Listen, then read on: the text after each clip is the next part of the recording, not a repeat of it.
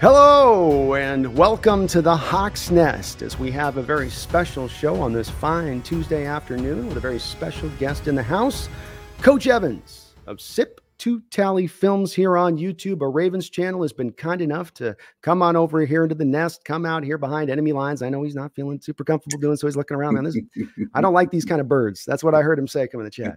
Uh, how you doing, Coach Evans? I'm doing fine. I'm doing fine. I'm happy to to come over and talk some some football because this is one of the. I just did a stream and talked about the matchups for this week, and if I'm not mistaken, this is one of the three marquee matchups for the week. So I'm excited to kind of see how we got we match up. Uh, similar record, um, teams both heading in the right direction, kind of feeling our way out and ready to kind of get into the nuance of both teams and see see how we match up. Me as well. And I tell you, there's there's times you do these behind enemy lines. It's maybe talking it up with a team like I'm gonna be doing Washington next week. That's especially after today's trades. That's gonna be some tough talks, you know. But today I is exciting because your Raven squads has been a good one for a long period of time. I think your organization, I have a fondness for those that, that run their organizations smartly.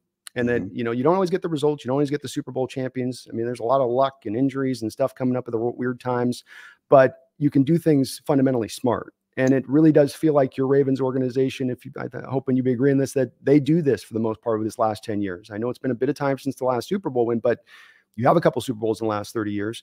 It is on the back of really a strategy that has been kind of maintained throughout that period of time, has it not? It is. They, like we talked about earlier, they do value over need. And sometimes we don't like it. Uh, and sometimes it plays out, but you, when you look at it from the long run, it kind of tends to work itself out. But um, you know, at times we're at odds with the the powers that be because we want certain positions, but it always tends to work itself out with with with value. So it, it's it's a give and a take, and you know, in the long run, when you want sustained, I can say excellence, but sustained success, because we rarely pick 15 and below. And we happen to get Kyle Hamilton at 14, but that's probably the highest pick we've had in a long time because we rarely we're, we're rarely picking in that that 10 and below range. So you want to keep that success and at least have a fighting chance every year. And so with that with that strategy, that's what you kind of get. You got to be really good in those that 15 and onward because I'm I'd be interested if you agree on this as well. Fans love to think because there's 32 first round picks that there's 32 first round worthy players, but it mm-hmm. doesn't quite work like that. You're more into that tier two ish range, aren't you? By mm-hmm. the time that you get into the teens and the late 20s, and yeah just as we've learned this too, it makes it hard to draft. It's yeah. easy when you have in that top. It's easier when you're in that top ten. The, the mm-hmm. true blue blue chips, you know, um, separate.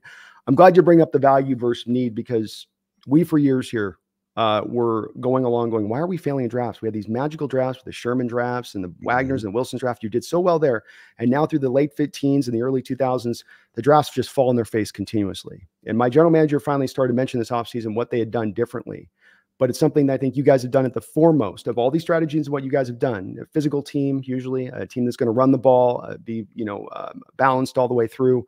But the drafting approach of value based at the forefront of it has been what's allowed you, if I'm not correct me, is not only allowed them to maintain the success, but been on the back of getting a couple of those Super Bowls throughout the time that you did uh, a little bit back.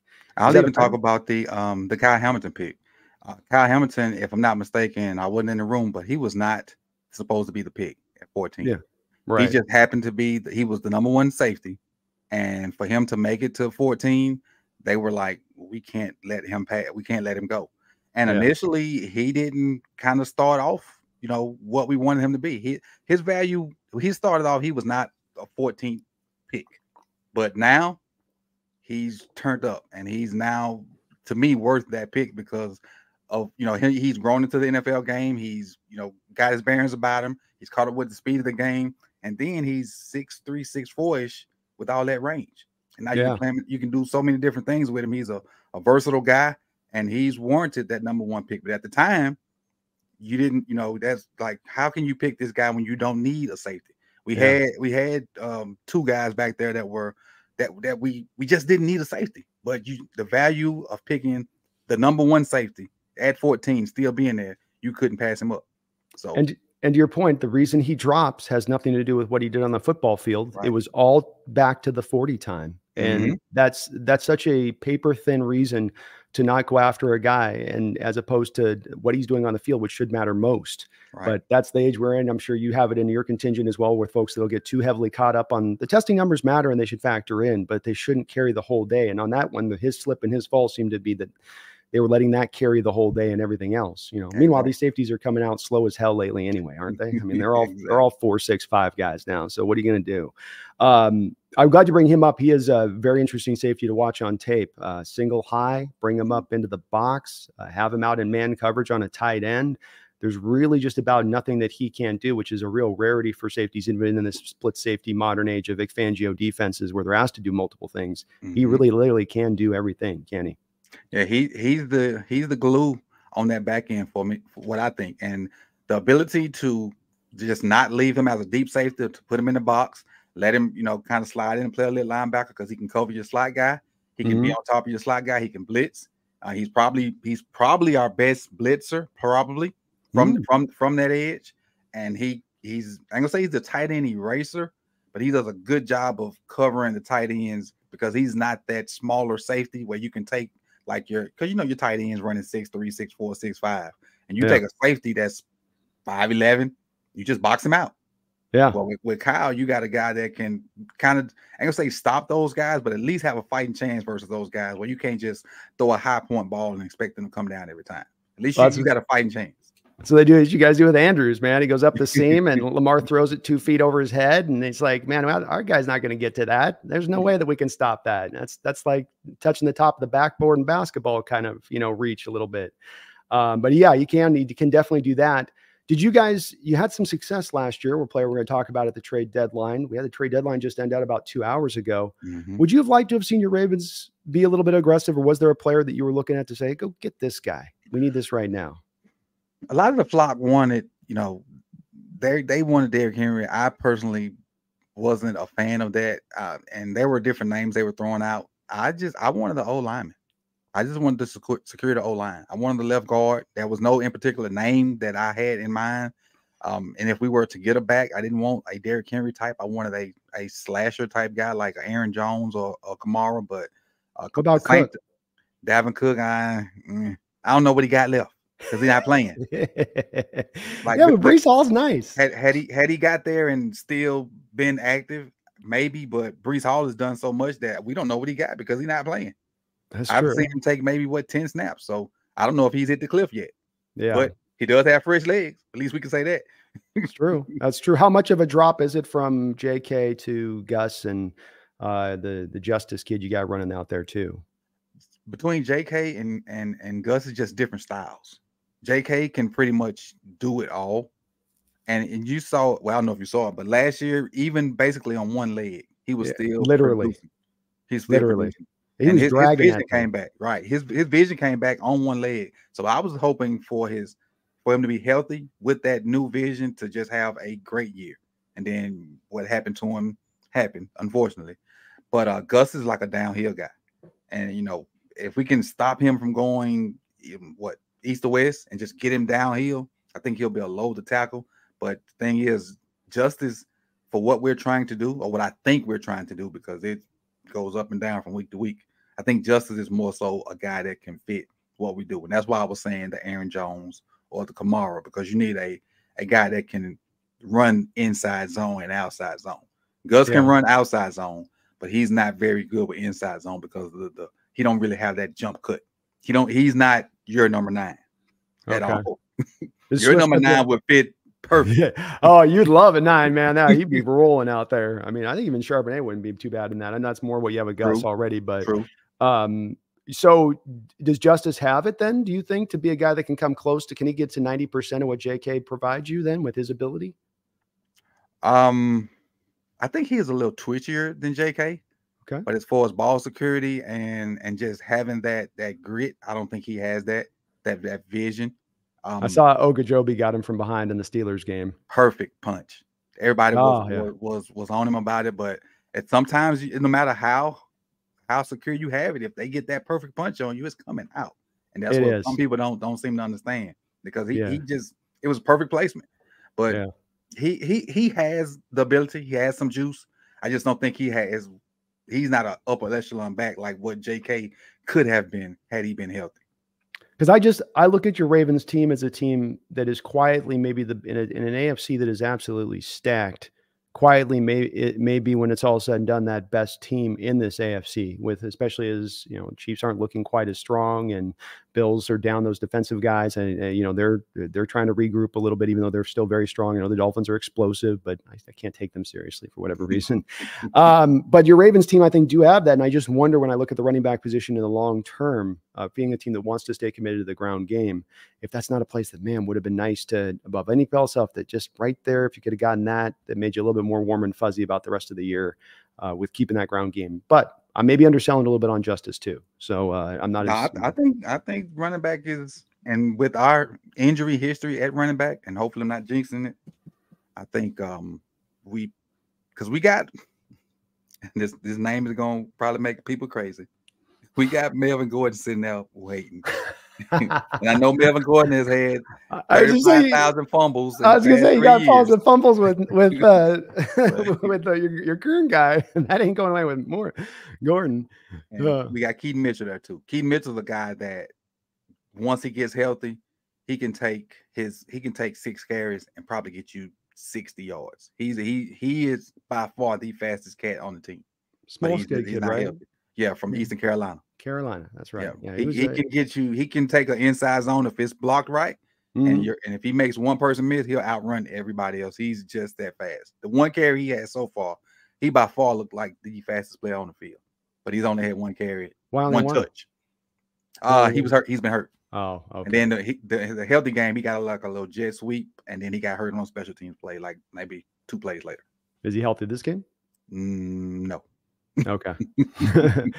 um, I do like where you're going at with the the thought process of leaning towards that guard. Uh, your your Ravens team has done a good job as well throughout the years, and the value based approach is also keeping their offensive line very strong. And I see what you were trying to do there. You went out and got the cleanest center in the draft the year before. You got Stanley over on the left side. You're trying to put a little uh, you know Great Wall of China kind of thing together over there on that left side at that point. Uh, and mm-hmm. I dig that because I'd love to do the same thing with my team. I still you know all these analytic folks coach that love to get all hotty toddy about their, you know, skill position players. And oh, now you build from the back to the front, not the front to the back. You know, they love to go hard with that. I don't buy any of it. I'm still old school. I'm still cut from that cloth where I say, no, you got to do it in the trenches. And if you invest in the trenches, you will get the returns back from the trenches. They will reward you for that investment. So I I, I love that thought process going to, at that point. Um, and that was a great pick for you guys, I thought, with that center because there are those clean prospects. They tend to be the guards or the center type guys mm-hmm. that you just go, I know what he is going to be. I know exactly what this guy's going to be. I know exactly what he's going to provide, and he'll do it from almost day one. Right? Mm-hmm. Hasn't he out there? Linderbaum, I think. It Linderbaum, is. yes. And I only I I thought Linderbaum was going to have issues with the bigger, stronger guy like a DJ Reader.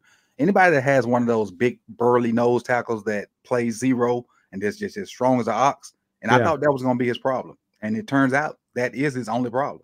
If you got a guy that just straight up, that's just like Thanos strong, he has yeah. an issue with those guys.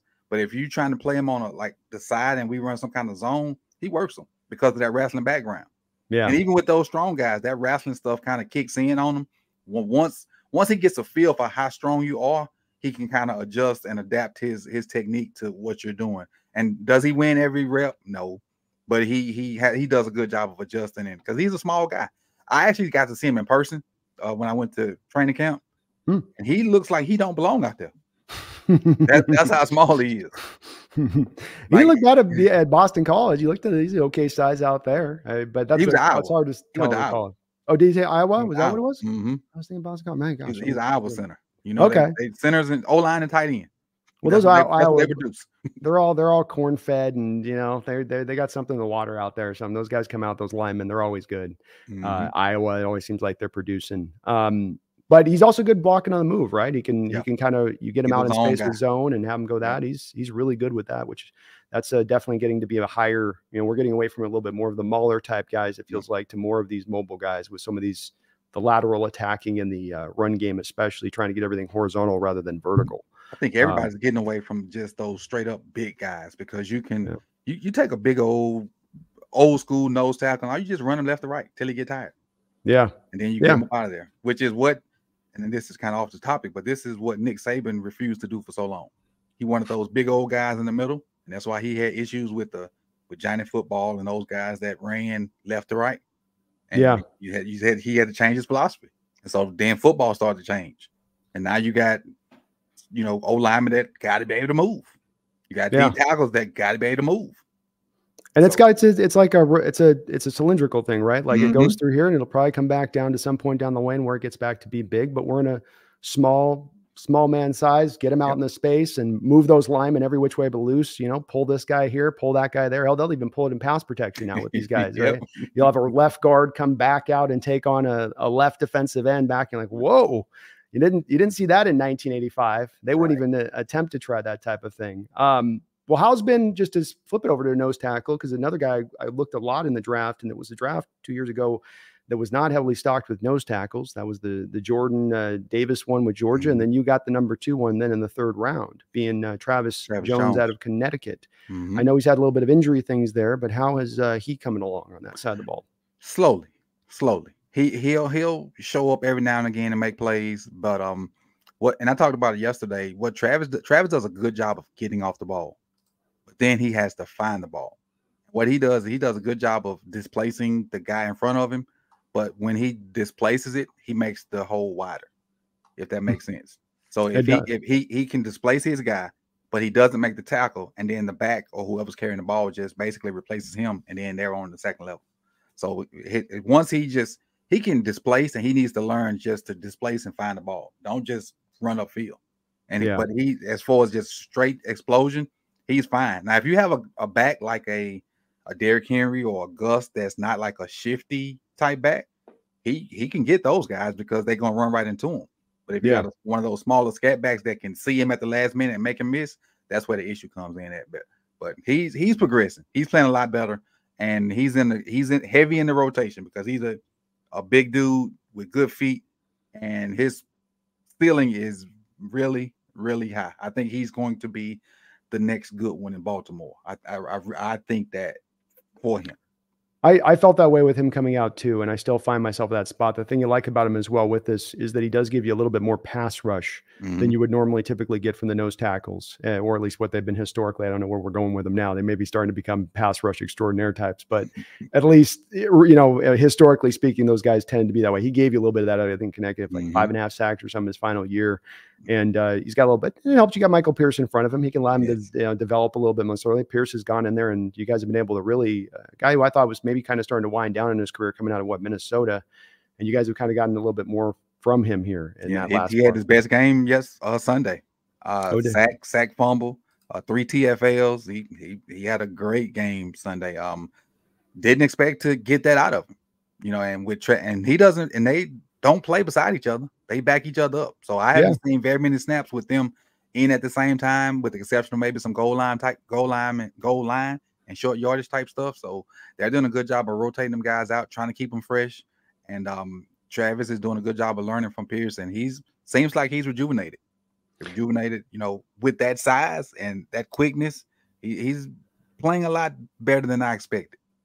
Hi, it's it's shocking me too, and it's this then is another part of the evolution of this game right now, isn't it, Coach? The uh, the rotations on the line, and not just mm-hmm. rotations, but okay, we're going to uh, float everybody through on kind of an equivalency with their snaps. You know, mm-hmm. nobody's going to be asked to carry, you know, 60, 70% of the snaps defensively now. Right. We, we, got a mind to try to keep the 17 game season, two Thursday night games a year. You got to have to adjust some of your philosophy on this and how you use your guys. So it takes, right. it does take kind of a village on this one, doesn't it? With on this, on, on those line. And with, with all the travel the Ravens just had, you, we've seen every defensive end and defensive lineman we have play yeah. all the miles we've played from from London to Arizona to all the different tra- they they've logged a bunch of miles. Yeah, all of guy, all those guys have gotten like Mike Pierce even said his body is so out of whack. He woke up at four o'clock Sunday, four a.m. for a four p.m. game.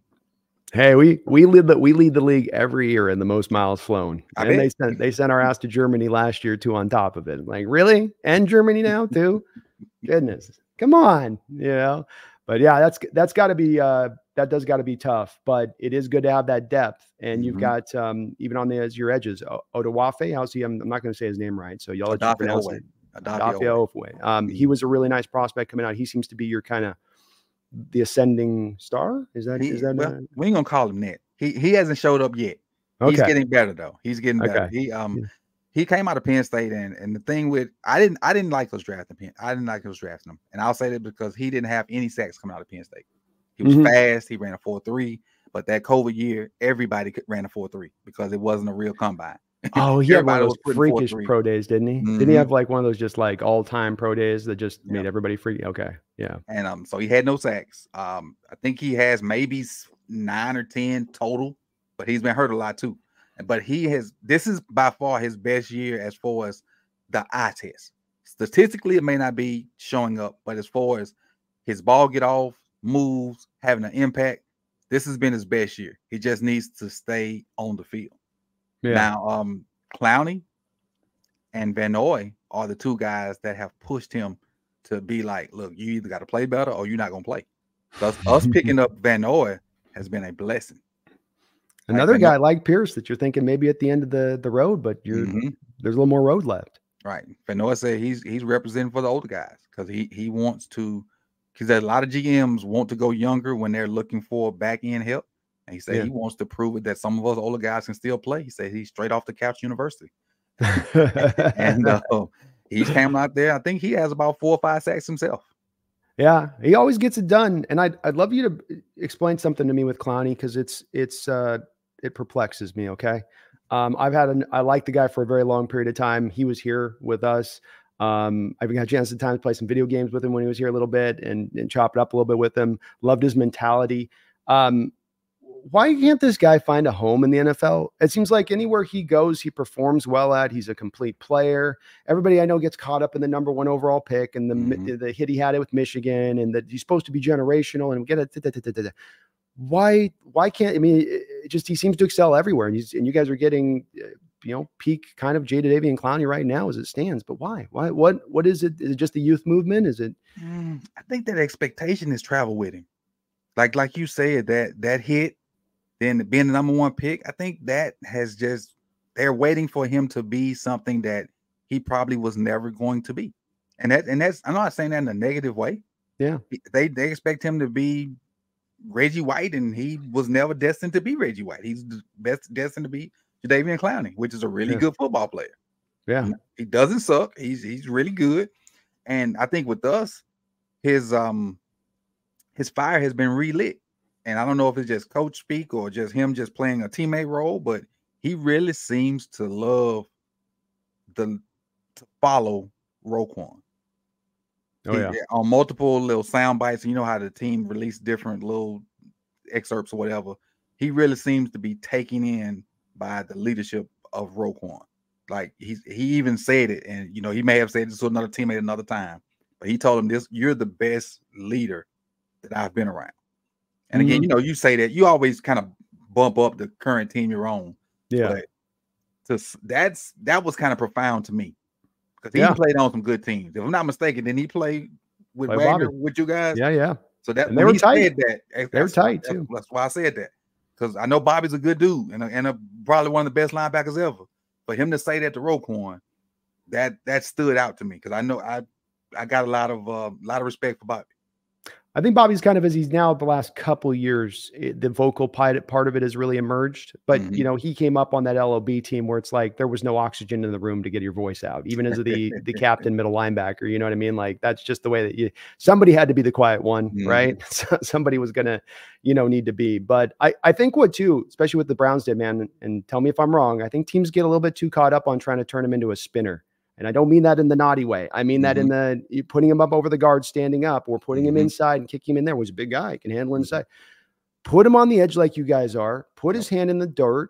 Let him cook. Let him cook blind side, and he's going to be productive. But these coaches, damn, they just they, they keep boom, boom over here, move him over here, just put him here, and stick him over here. So just no, where's he at his best? Which is out over here. I know he can be relatively effective. Is that a fair? Would you say assessment with him? I, on I agree, and I didn't think about it till you said it, but the, I think like the first two games we did see him over the guard, but I don't think I've seen him over there since he said, "The hell with that." That's why I came here. I tried to get out of Cleveland because of this very reason. Yeah. You know, because they kept putting me in there, and it's it's not it's not my game. And he's big enough to do it. He can handle mm-hmm. a little bit, but he's had his best. Watching him when here was us for the year, we just stuck. Carroll said he's our Leo. We're going to put it out in that wide nine kind of technique, blind side, and let him cook and go out, and he's going to be great with it. And and he was for us. He was our by far most impactful defender that year, even though he only had four sacks that he was also he's got had also an issue at times in his career being doubled and triple teamed where it's mm-hmm. that reduces down your production.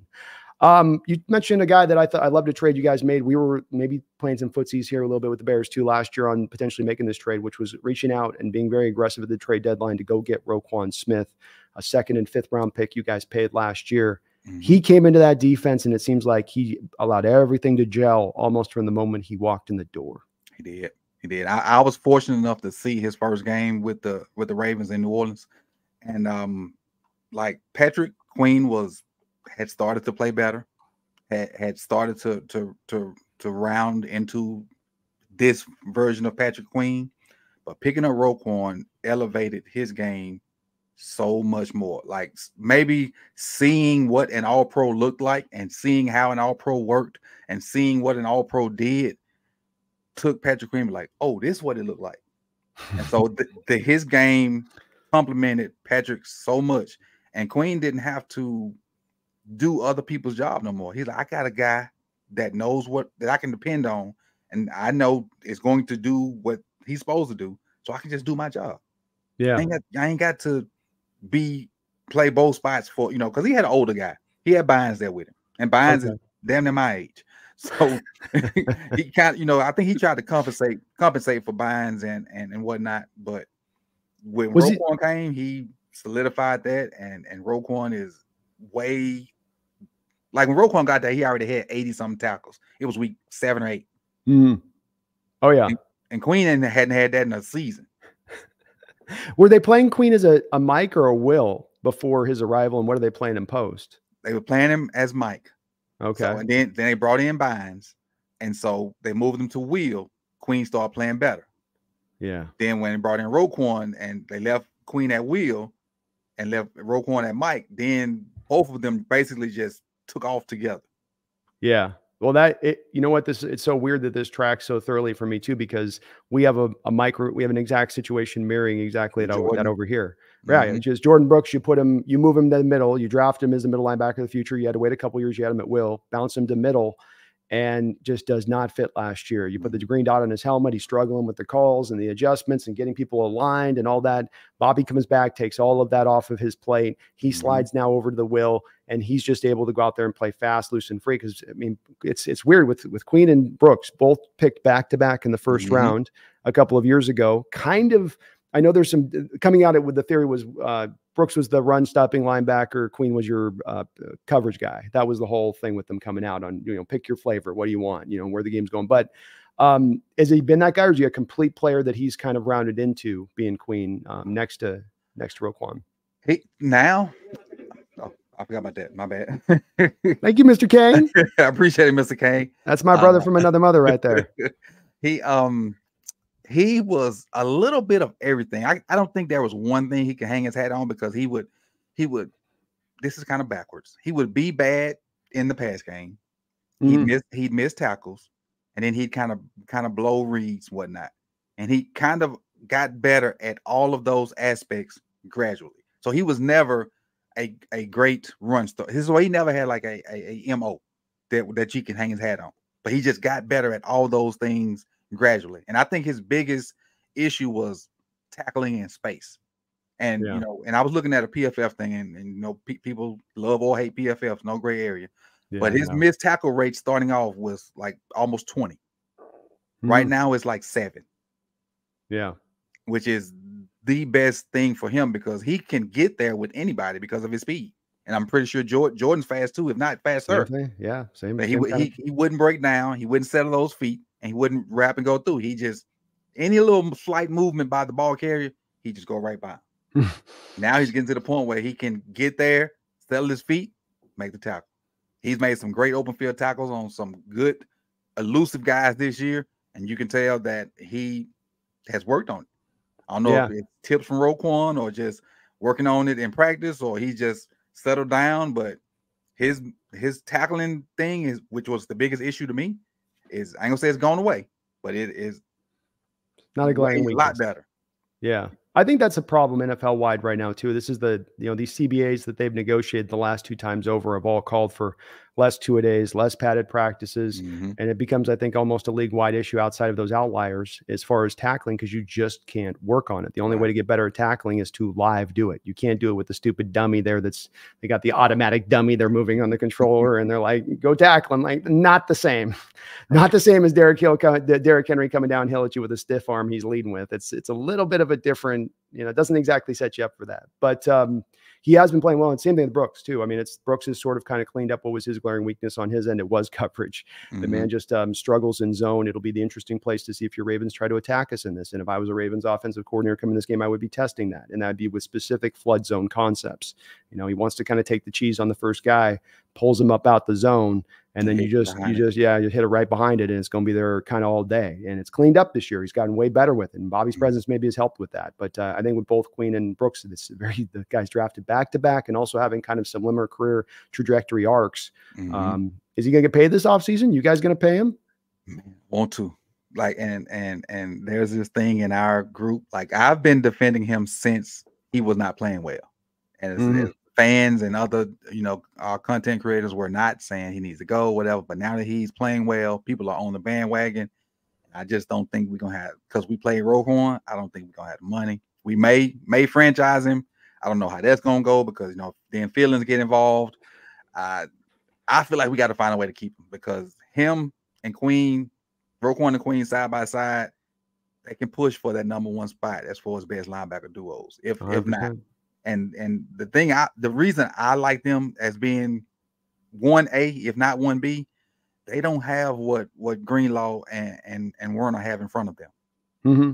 They don't have Bosa and and and and the, the guy from the Eagles and now Chase Young in front of them. yeah, it helps. So I, I think they do a lot. I think they do more with less. Oh, maybe they will be able to if you look at the the balance structure on your cap going forward. I mean, you're not you don't have a lot thrown onto that defense across the board. Marlon's getting older. I'm sure mm-hmm. he's getting closer to the end on that, and maybe there will be a willingness to open that up in this case. Um, and they've got to, at least got you know uh, with with uh, your your nose tackles in their little rotation, they, they kept relatively clean. Um, what about the secondary here? I know we talked about the safety, but uh, how are the corners holding up, including Humphrey? Uh, how's that uh, the the other safety rolling out there next to him? Has that been a pleasant, pleasant, a pleasant surprise? Um, I don't know if you know, but our starting guy, the guy we paid, is hurt, which is Marcus um, Williams. We signed him from New Orleans a couple years ago, but he's hurt, so he's not playing. But his backup, um, Geno, is leading the league in interceptions Ooh, with five. Geno Stone. Geno it's a hell of a name yeah, we aka Chico. Chico. he's leading he's leading the league in interceptions with five. And so um when with that going, our corners, I was I thought our cornerbacks were going to be our worst position. I really did. We brought in mm-hmm. Rock Ya-Sin. I thought he would be like a guy to kind of replace Marcus Peters. Um, Rock Ya-Sin barely plays. Yeah, uh, we, we, we got Arthur Maulet, who I did not have any idea who was who's playing like that third cornerback spot, um, playing that slot corner. You got uh, Brandon Stephens, who I think has four interceptions, maybe three, who's holding it down as probably one of the most targeted cornerbacks in the NFL because a lot of people don't throw him all. Mm-hmm. So a lot of those targets go to go to Geno. I mean, not Geno, go to Brandon Stephens, and he's holding it down. I mean, people get catches on him, but for the most part, he's holding it down. And when you make a mistake, he capitalizes. But for the first time in a long time, he's been able to play one position and learn the ins and out of that position. And you uh, don't you don't flip your corners, right? So they stay strong side, weak side. It depends on what you got at receiver, and what you got at receiver, we probably won't because you got three guys that can go. Yeah, you got three guys that can go, so it probably don't don't matter if we flip them because I, I know what's over there.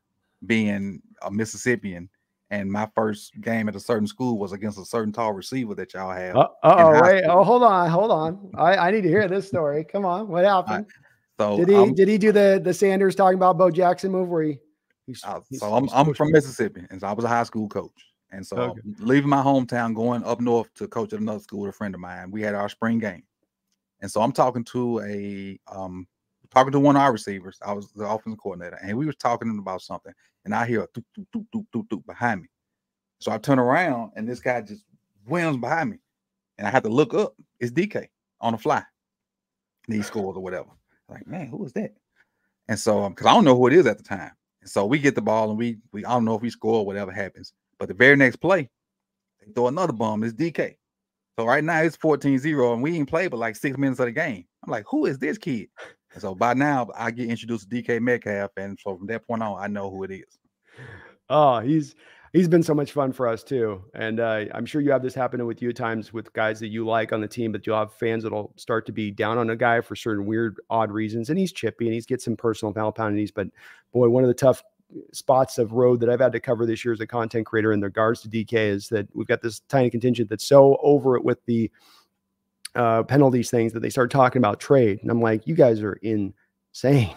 there's no way we let this guy go. He is uh, too unique, too great, and we haven't maximized him out. You know, you see the way that like AJ Brown's being maximized out with mm-hmm. Philadelphia versus what he was with Tennessee. And you're going, we can kind of do that similar thing if we can get a little bit more, you know, consistent offensively across the board um, to pull it off. But it's not a to me a DK problem. It's an mm-hmm. offensive problem, you know, for some more. But he was a freaking max. What did what did the what does the corner say when he comes out as he's given two two nine routes over the top? because I know the coaches are in his face like, "You got to stay over the top," and he's like, "I'm doing my best, coach." Was it something like that? Honestly, the coaches don't say anything.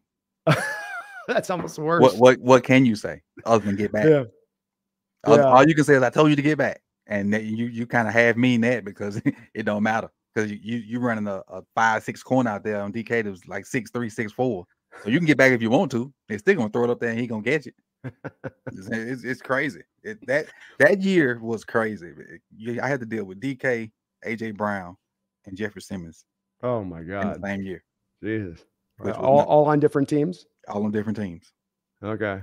Who was yeah. tougher, AJ Brown or DK to deal with? AJ.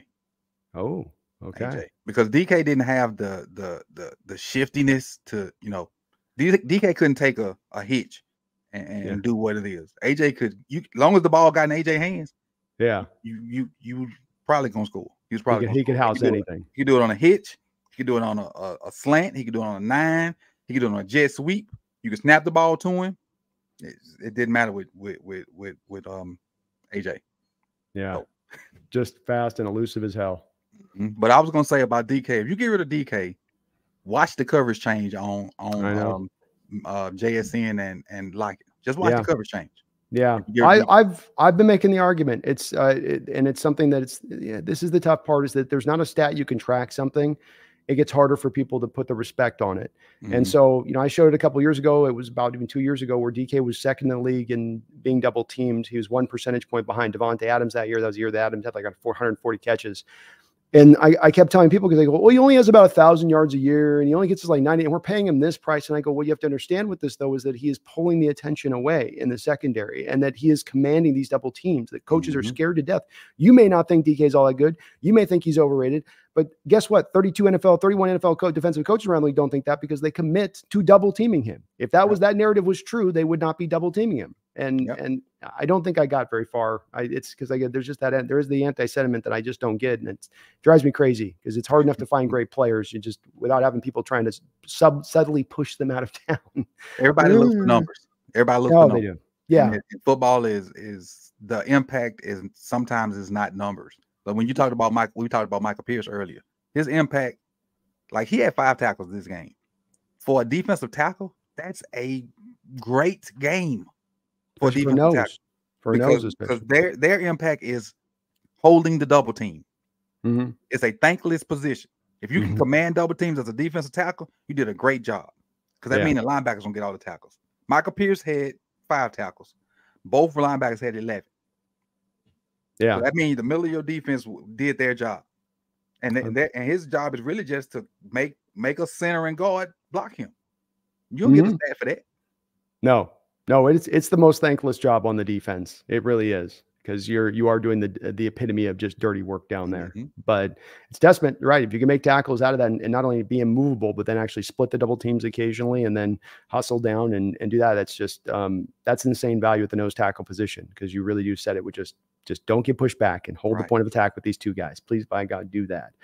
Um, let's go over a little bit to the offensive side of the ball here. Um, first thing I want to ask on the last thing on the defense, defensive right. changes. It looks like you're a little bit more. There is some blitzing, but looks a little bit more of a commitment to front 4 mm-hmm. and and rolling with the coverages, squeezing those windows on the back end. Of course, this goes very much opposed to how you guys were running before. I mean, man, Wink Martindale, baby. Night light it up. Night Light it up, right?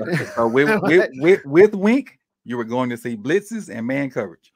You, were going to see. it. Appreciate you, uh, one and John.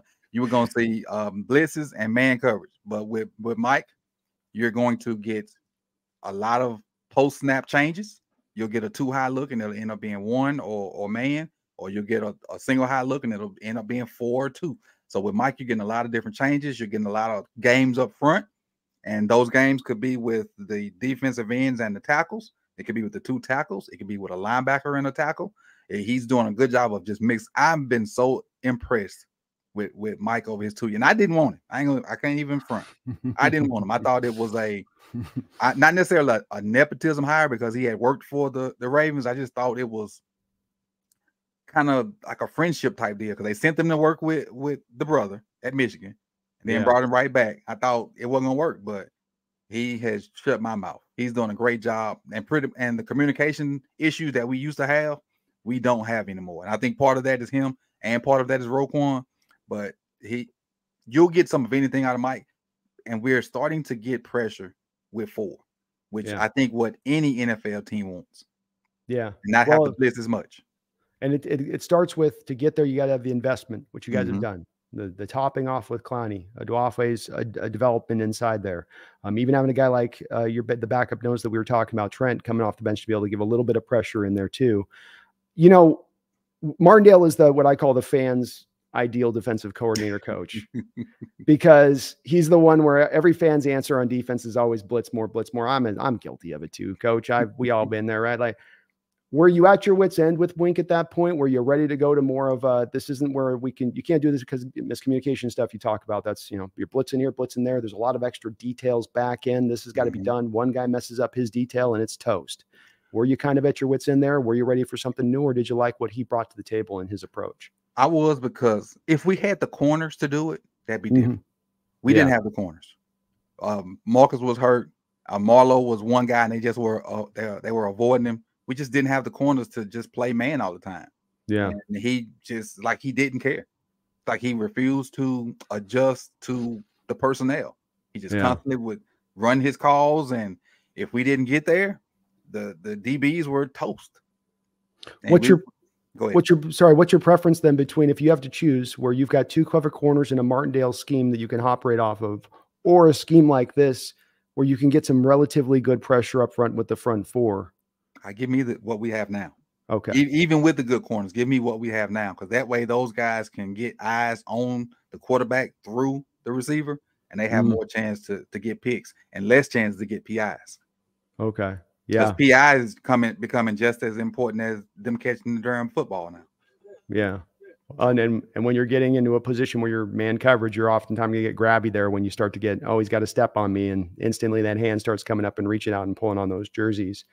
Um, but I, I do love that perspective. Understand? Sorry to interrupt you, but that was the thing I was kind of want to ask you on this too. Is where's the preference at? Because we find ourselves on my defense right now a little bit of uh, we're doing similar stuff to you in that I think I lean into saying what you got to be defensively rather than blitz heavy or not blitz heavy or just getting the front four and everybody dropping his own. What you got to be is multiple and Mhm. varied. And you just you, you can't show these quarterbacks the same look. You've got to just kind of be spinning through a little bit rather than it's here's our identity. We were cover three for 10 years. It's cover three or nothing. Cover three or broke, right? That hey, that cover three with the LO uh, LOB was ooh. It was nice. Somebody was saying recently, I was seeing, I don't know if you buy this, that the cover three defense set defenses back 10 years because everybody started to try to replicate the defense and nobody had the athletes or talent to make the simplistic nature of it work. But you can't play country cover three. Huh? You can't play country cover three. You got to have nuances in it. You do, but that was the problem is all these people took it up and there was they just tried to go, oh, cover three. That's what they're running 80% of the time. Let's just do that. And it, it- that was sort of the application of it, it seemed like. And it and it seemed like in its simplicity, you had offenses going to complexity at the same very time. Mhm. And so it's like it almost kind of feels like a little bit this year. We're seeing scoring down and red zone offenses being inefficient.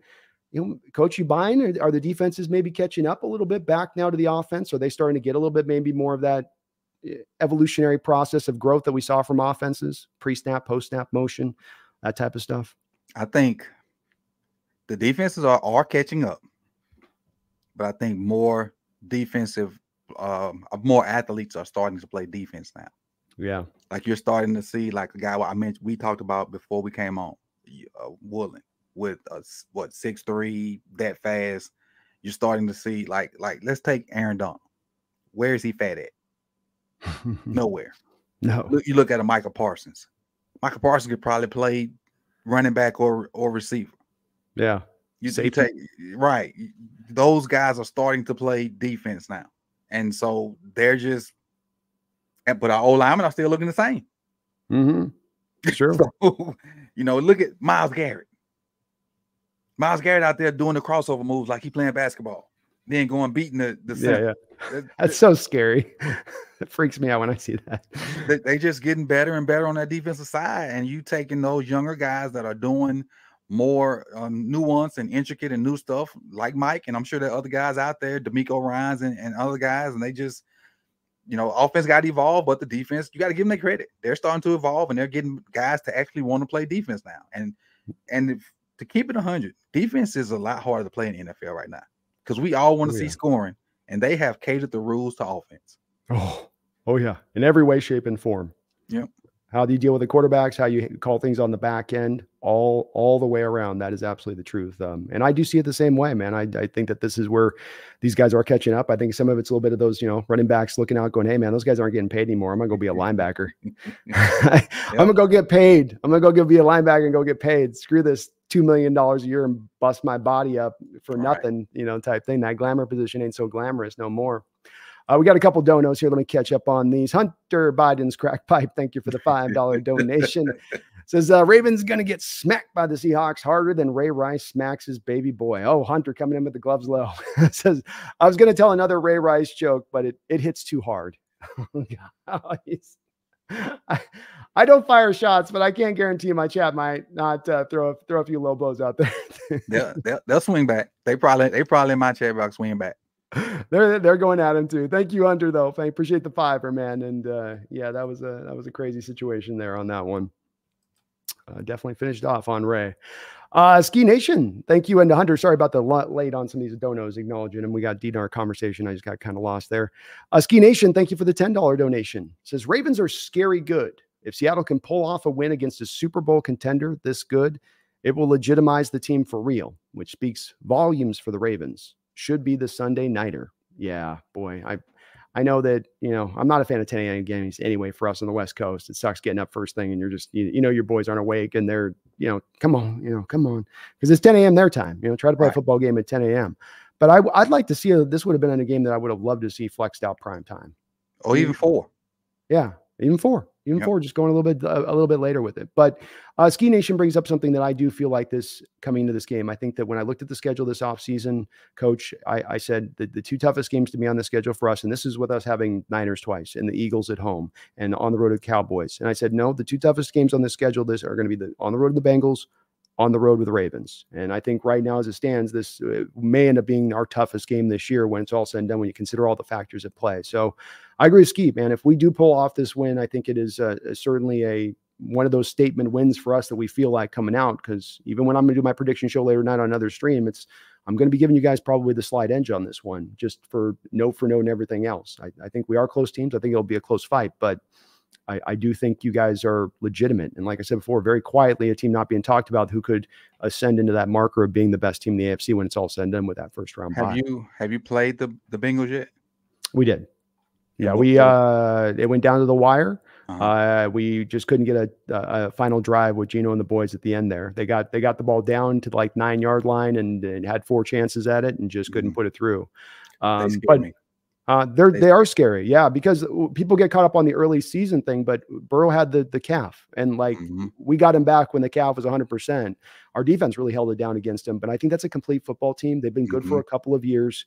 Uh, the Jessie Bates thing hurts. Yes. That's a that's a big loss for them out there in that secondary, but they're still really well put together, really well coached, and uh, you know they they don't tend to beat themselves. Yep. So I, I think they're going to be in that hunt too. I still think the Ravens are a little more well suited overall to even be over the top of them, but I, those are two teams that everyone it's all about the little bit of Chiefs, and you hear about the Bills and people mm-hmm. getting caught up a little bit with Jacksonville at times here. But don't forget about these two teams out there in, in that North. Your only problem in your division is y'all beat up on each other. Yep, every year. y'all gonna every be biting year. fingers off and tearing off ears by the time you get to the playoffs, man. You know, yeah. just bandages and casts. That's all you get by the time you get to that spot.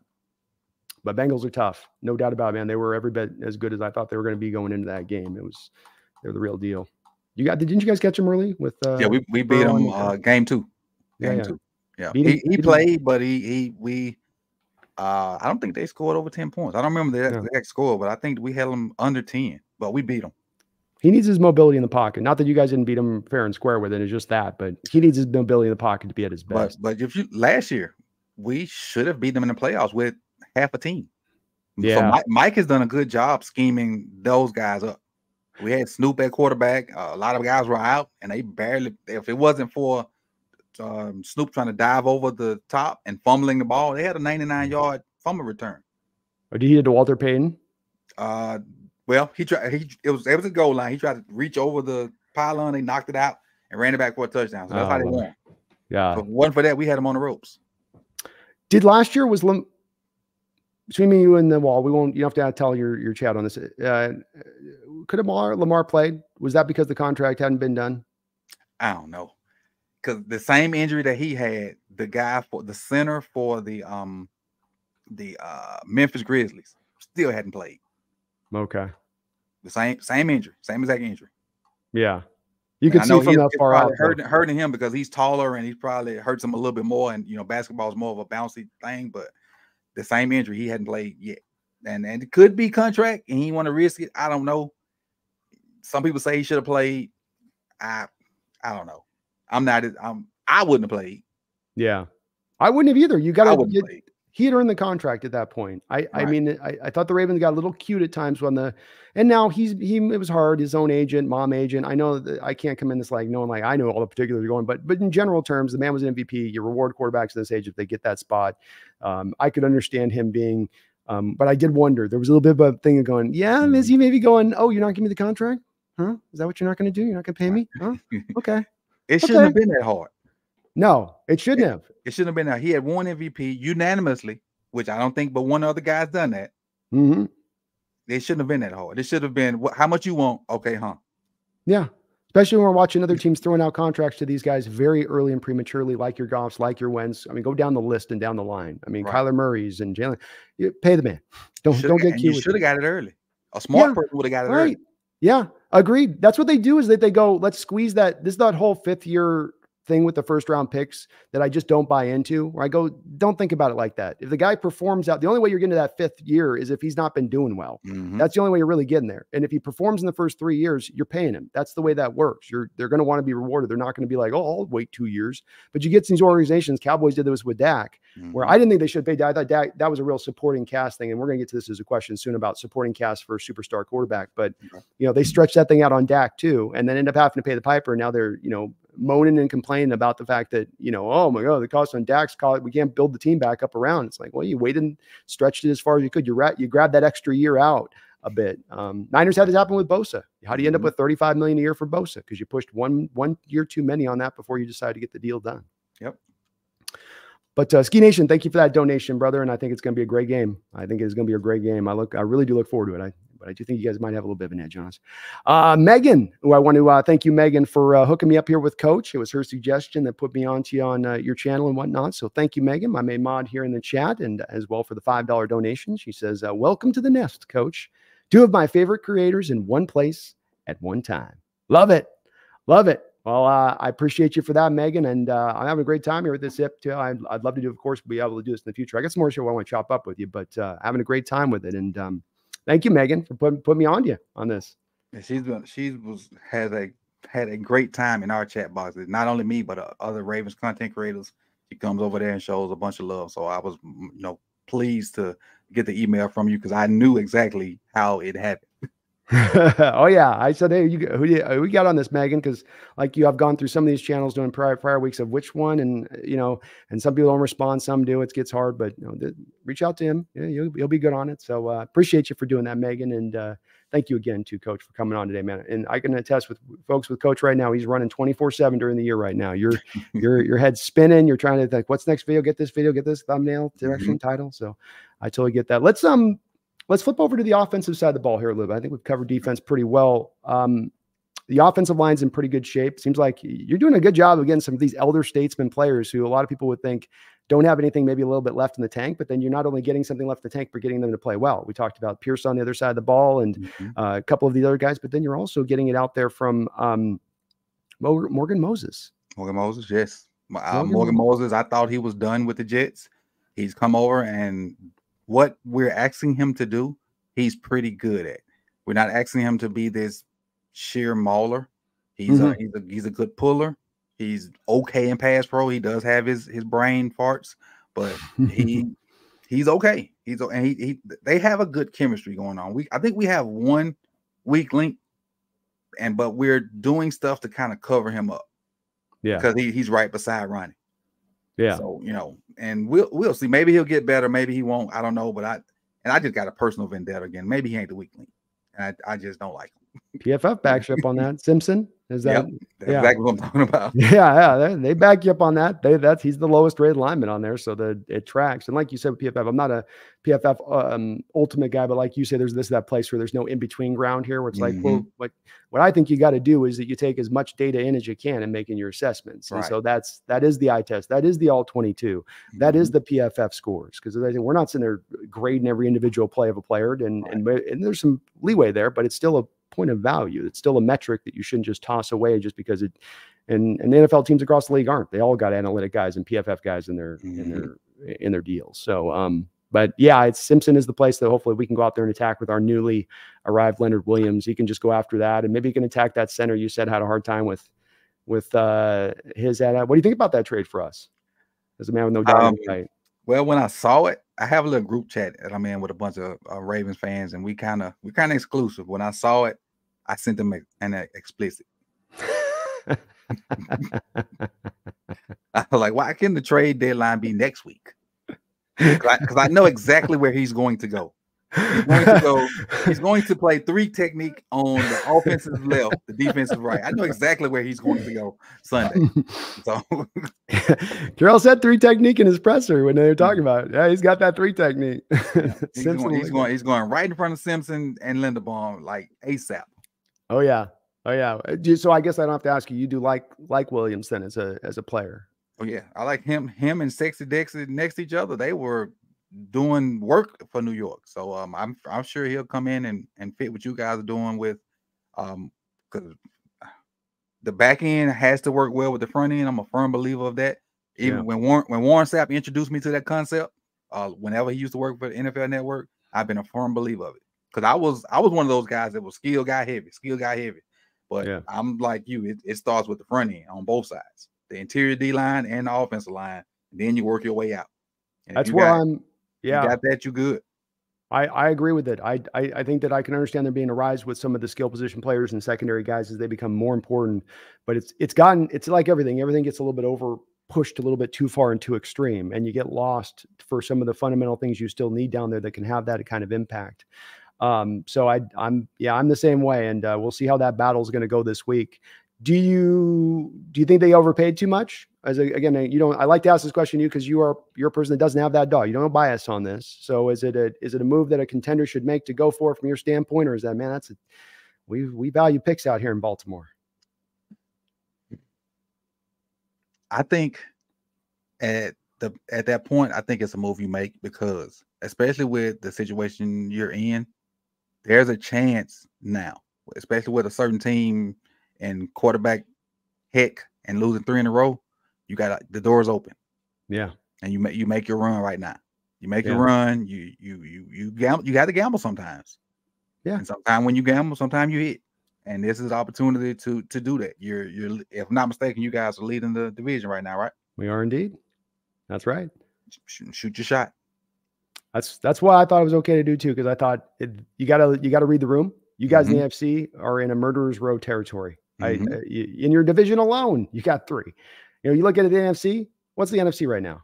Uh, Eagles, Niners, maybe Cowboys, maybe Cowboys, yep. maybe you know, and you guys and us. Yep. I mean, that's as wide open as it gets. Why not? You know, if you're in that mix, just in that mix alone, why not go mm-hmm. out there and make that move? Did you like the Niners with the uh the Chase Young trade? Yeah, I like them, but um, I, I put a tweet out earlier that they probably should have traded for a quarterback. That's the thing that their fan base is even saying is okay, it's good, but this secondary quarterback, offensive line, these were really the the current patent issues that are on the books. I, I think they I think they straight defensively.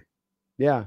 Oh, they're they're they're tough. I mean, Young's going to help them. That is no doubt. I mean, and they got Gregory now as a rotational mm-hmm. guy in mm-hmm. there. I mean, we've got a hell we got a hell of a like six seven game schedule coming up here. But you know, it's it's it's aggressive. They definitely they saw our move and they said, okay, we're going to one up you on this one a little bit, and they came in with Chase. It'll be a, a hell of a fight. But um, yeah, I still wonder if that's they might have that dominant pass rush, but still secondary issues, still an offensive line, especially a, a wounded Trent, 36 mm-hmm. year old wounded Trent.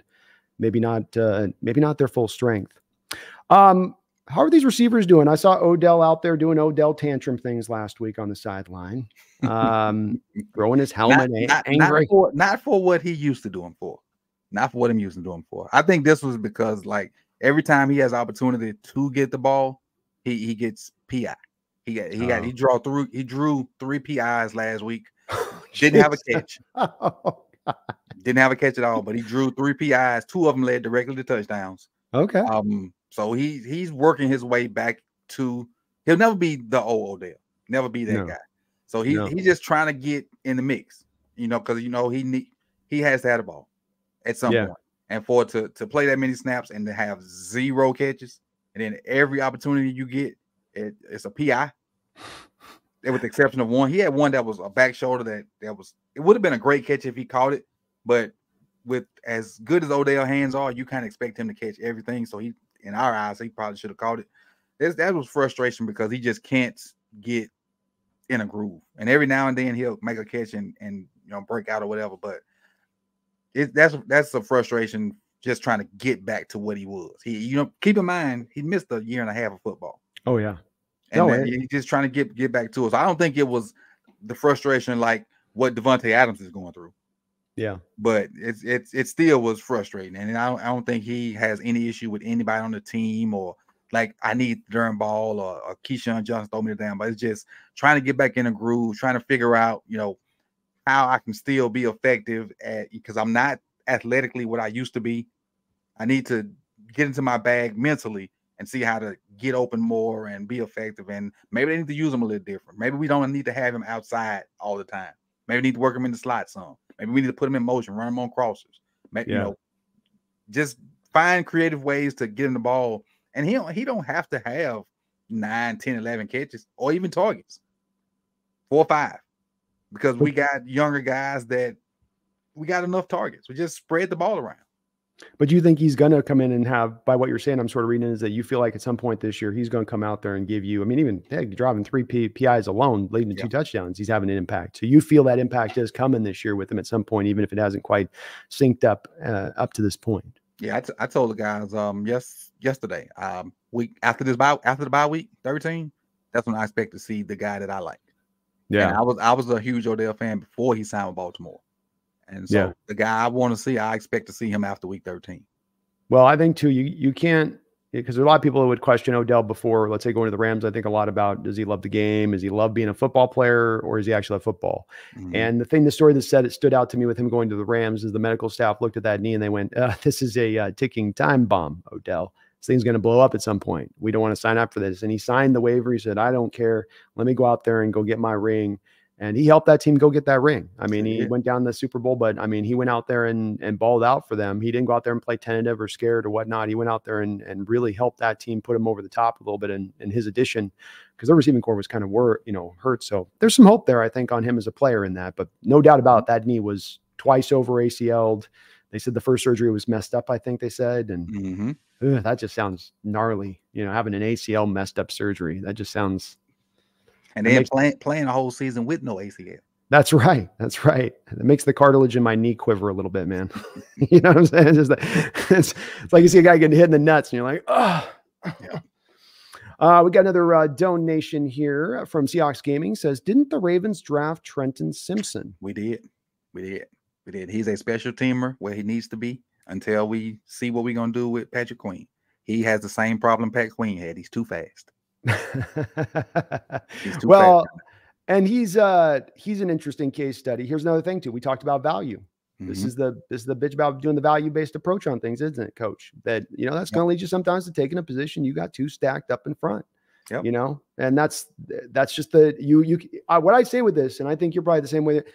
You don't get to do the the straddle the two lines thing because that's what people want to do is they go we'll just do both do it on like the first round pick will be value and then the second round pick will be need and then the third no no no no. It's a philosophy based deal. You either go left or you go right. Yep. you got to pick a lane. That's the way this works. And um, if you um straddle the fence you'll be picking one two or three all the time. That's right. That's right Football requires you to go, this is where we want to functionally go to. This is what we're tangibly choosing to do, not like kind of happenstance do, but you want to go get this done. Mm-hmm. And so that pick right there is a, a direct um, relation to it. And it could pay off. You got to have the negotiations with Queen go down. You got to have a little bit of insurance there if Queen does happen to walk. Last year, you had guys like Tremaine Edmunds and Germaine Pratt, who are good middle linebackers in the sport, good linebackers in the sport, but not not Roquan Smith types, right? They're mm-hmm. not Fred Warner. They're still getting paid 17, 18 million a year. Right. That or Trent Simpson, maybe a bit of, you know, can I we use those assets to other places, having Trent then ascend next year? But he got played weird at Clemson. They did one thing one year with him. Then the next year, they finally moved him to middle linebacker. Then he was kind of trying to figure out, didn't have a natural feel for it, but he wasn't just purely at Clemson right. as a Mike. His his, worst position at Clemson was was in the box. Yes. When I when I did film on him, I thought yeah. he was a better edge and a better like a, a alley player. And then yeah. when they stuck him in the box, he um just didn't look natural there. So he's not a Mike to uh, draft him for that. I would hope something shakes where we don't have to use him there, or at least he, at least hopefully he's learned the position by the time we have to have him there because he didn't look natural in the box. He's definitely a will to me. There's mm-hmm. no there's no Mike to his, and that's not a slant on him because he's still a very athletic, like you say, mm-hmm. fast as hell player. Uh, there's a lot he brings to the table, but not a Mike. I mean, right. that's that last that final year of college tape was pretty.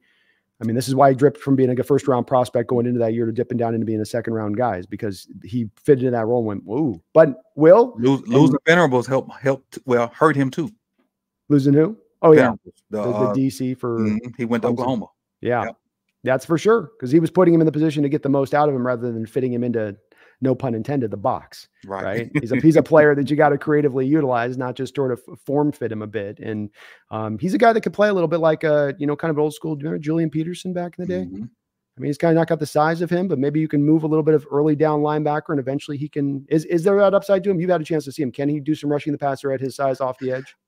He did it at Clemson. I haven't seen much of it done okay. with Baltimore because he he doesn't play a lot. He played a lot in the pre in the preseason, but not he didn't play a lot in the preseason because we hmm. had some UDFA's that play a lot played a lot more than him in okay. the preseason. He kind of got the the garbage time in preseason. So there's he's strictly a special teams guy, and if he has to play next year, he's gonna have to come a long way. Okay, he's gonna have to develop a lot over over the the course of a year. It, but yes, we a, did draft him. at least it is that nice he got Roquan there, so there's not going to be that pull to mm-hmm. have to slide him into something that just is not a natural fit for. Because I think he can be pretty. If he can get the stuff locked down, he can be a pretty and, good. well, with Roquan, if he if it looks like he has to play, I've got I'm confident that Roquan will have him. You know, not where he needs to be, but having him going in the right direction as far as teaching him what he needs to know and having him playing on the the best of his ability. It's a great point. That's a great point. Certainly, it's helped uh, Mr. Queen next to him, hasn't it? Um, and, and that, to that to that uh, to that point. Uh, thank you, Seahawks Gaming, for that dono. Primo, thank you for the five dollar donation. Says, "What's up, Brando? How you doing, Primo? Was at the game Saturday next to Mr. and Mrs. Seahawk. Great seats, great game, and throwbacks looked amazing. You liking our throwbacks last week? You digging those jerseys? I, yeah, I think you guys have the best jerseys, but not throwbacks. No, you're not feeling the throwbacks. Okay, no, they, are not. They're not. They're not bad. Uh, my favorite yeah, yeah. jersey is that that lime, that loud green. Uh, the the full on green, yes, the neon the all on, the way the down, neon, the neon all the way down. I love it. Tips of the toes to the top of the it. hat. Okay, I love it. I love it. That is my favorite. I think you guys have the best jerseys in the league, and I think that is that is my favorite jersey. Oh that man, green on green. There's some split. There's some folks out there that start getting migraines uh, when they see that green come on the screen. It's just too bright, man. It's so I don't bright. have to watch it all the time though. Like maybe that's that's why I like it. Yeah, that's true. It's it just gets kind of sprinkled in. You get it once or twice, so you don't have it too much. But man, yeah, it, it can be sometimes real bright. Where you're like, Jesus, like, are they reflective? Um, keys to the game asks uh, Primo versus the Ravens. Um, I'll give my quick little thoughts, and I'd love to hear your thoughts on keys against our team. Um, I think that uh, obviously we've got to, and we're going to talk about this a little bit with Lamar in a second. Um, we've got to keep Lamar from kind of destroying us like he destroyed us a couple of years ago at home, where you know he really controlled that game offensively against us. I thought, and defense played well too. It wasn't just he was superhero man at that game, but that was really him at a, the height of his powers and us just running around and us slipping and falling all over the place. And it was a wet day. I, I, I we've got to keep him controlled in this game. Um, the rushing attack is something that you guys do stay committed to, but we've been good in every single game and stopping the run. I'm, I'm, I, it's something we had to deal with, but it's to me more of containing Lamar in here and not letting him go off and explode. Um, and then um, defensively speaking, or you know, going up against your guys' defense and offensively speaking, we've got to be um, and, and, watching it, it doesn't look like there's always a lot of opportunities deep with you guys dropping into coverage. It seems like we're going to have to be patient. We're going to have to move the chains. We're going to have to run the ball and be I, you know if we get into we've been in some troubleville here lately in that approach that happens with those defenses where they turn you one dimensional stop the run turn you into a passing team and now the, the front four starts to pin its ears back and it just gets problematic more and more as the game goes along it gets worse and worse and worse and we've got to find the balance our ground game is just not we've had the big plays walker mm-hmm. will bust off a 45 yarder but then there's just no holes and the big part of that's been we've been down two, three, four, five fifths of our offensive line in varying games throughout every single game this season. And so running the ball, maintaining balance, controlling the time of possession is going to be huge in this. I think that is almost that's not always one I'd lean to, but I feel like time of possession this one is going to factor really big on who's kind of able to control things. How about you? That's, that's what I was going to say. My my thing is going to be time possession and not turning the ball over. Offense. That's, yeah. Yes. Winning third downs. Winning that, third downs, which is which connects right back to that time of possession, right? Mm-hmm. And and I wouldn't. You're probably the same way. I wouldn't always say that as a key on all games, but on this one, especially on the road against a Lamar team and group, that they can do that. We're the same way. Our offenses are the same way. It's not built mm-hmm. on us. We can't hit you deep. We can beat you, but it's more of like we will kind control of just move the chains and control the clock on you. So who does it better of the two that have that as their general philosophy offensively is probably who ends up winning out in this football game. I think this is going to be one of those games where and this is not always the case, but whoever has the most first downs is probably going to win.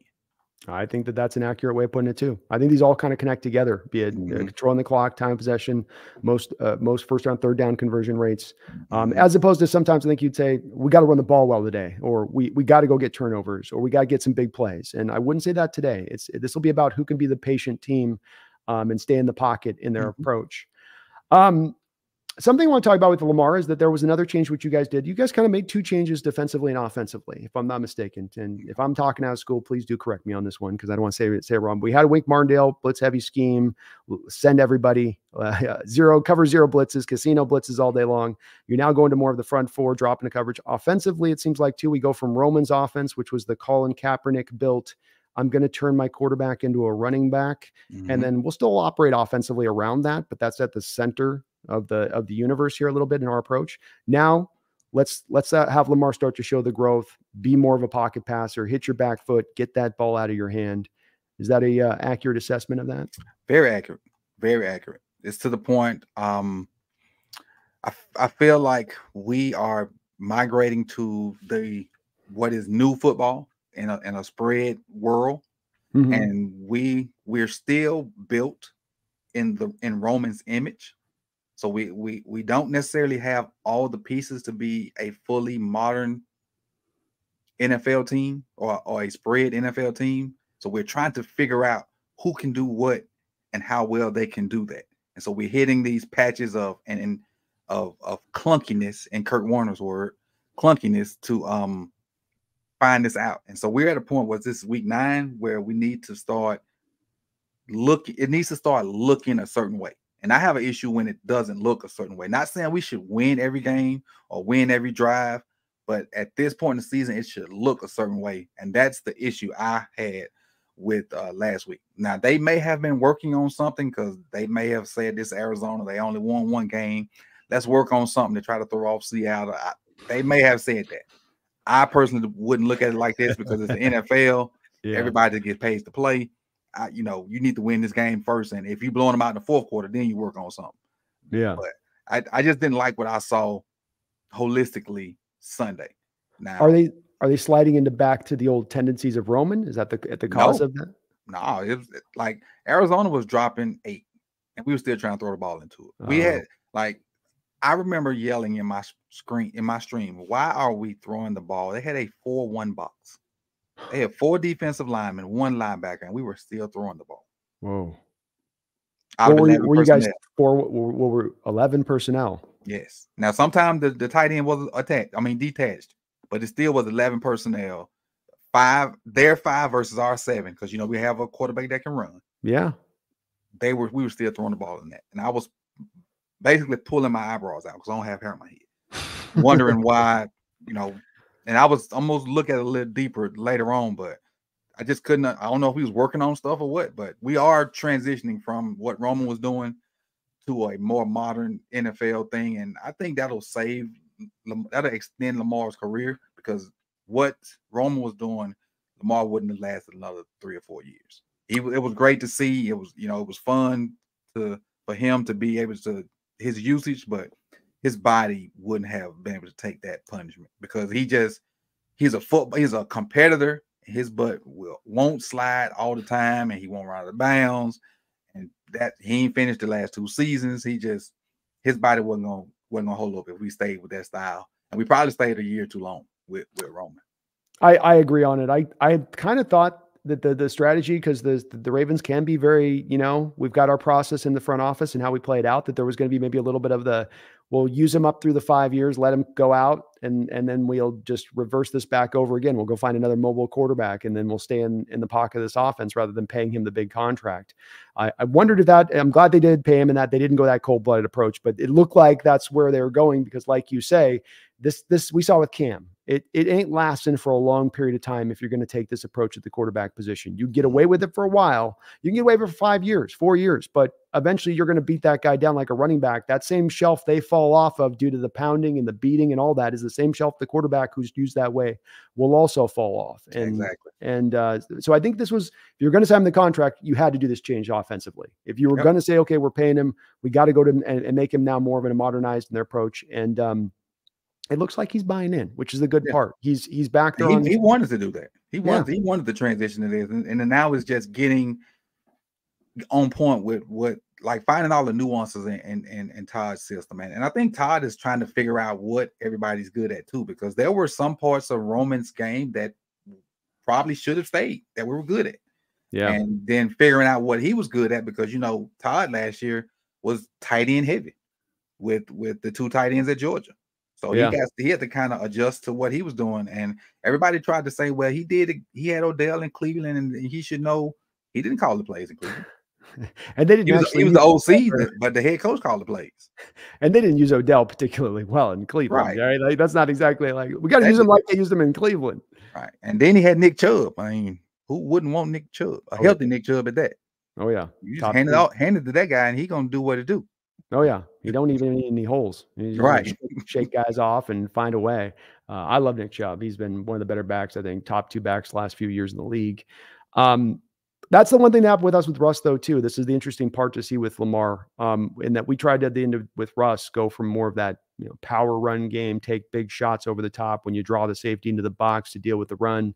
Very simplistic, very 19 late 1980s offense was kind of our role for many years, and then we have modernized it now to this West Coast offense and you know where it is. But you know we did see with Russ on that. You see it again there with him in Denver as they try to continue that West Coast offense last year with uh, Hackett and even still to a small degree here with Payton he didn't ever really take to it being a mobile mm-hmm. quarterback. But you do have confidence and you do feel like Lamar, because with Russell, it was like falling back to those old habits. I'm going to pirouette mm-hmm. around, I'm going to spin around the pocket, I'm going to extend the play. But you feel like with Lamar, no, there aren't those necessarily bad habits that are as ingrained, and he can. He's trying. I can yeah. say that he's trying because there were there were times Sunday I, I felt like just run, man. But he, he was trying to stay there, trying to go through his reads and and get the ball out.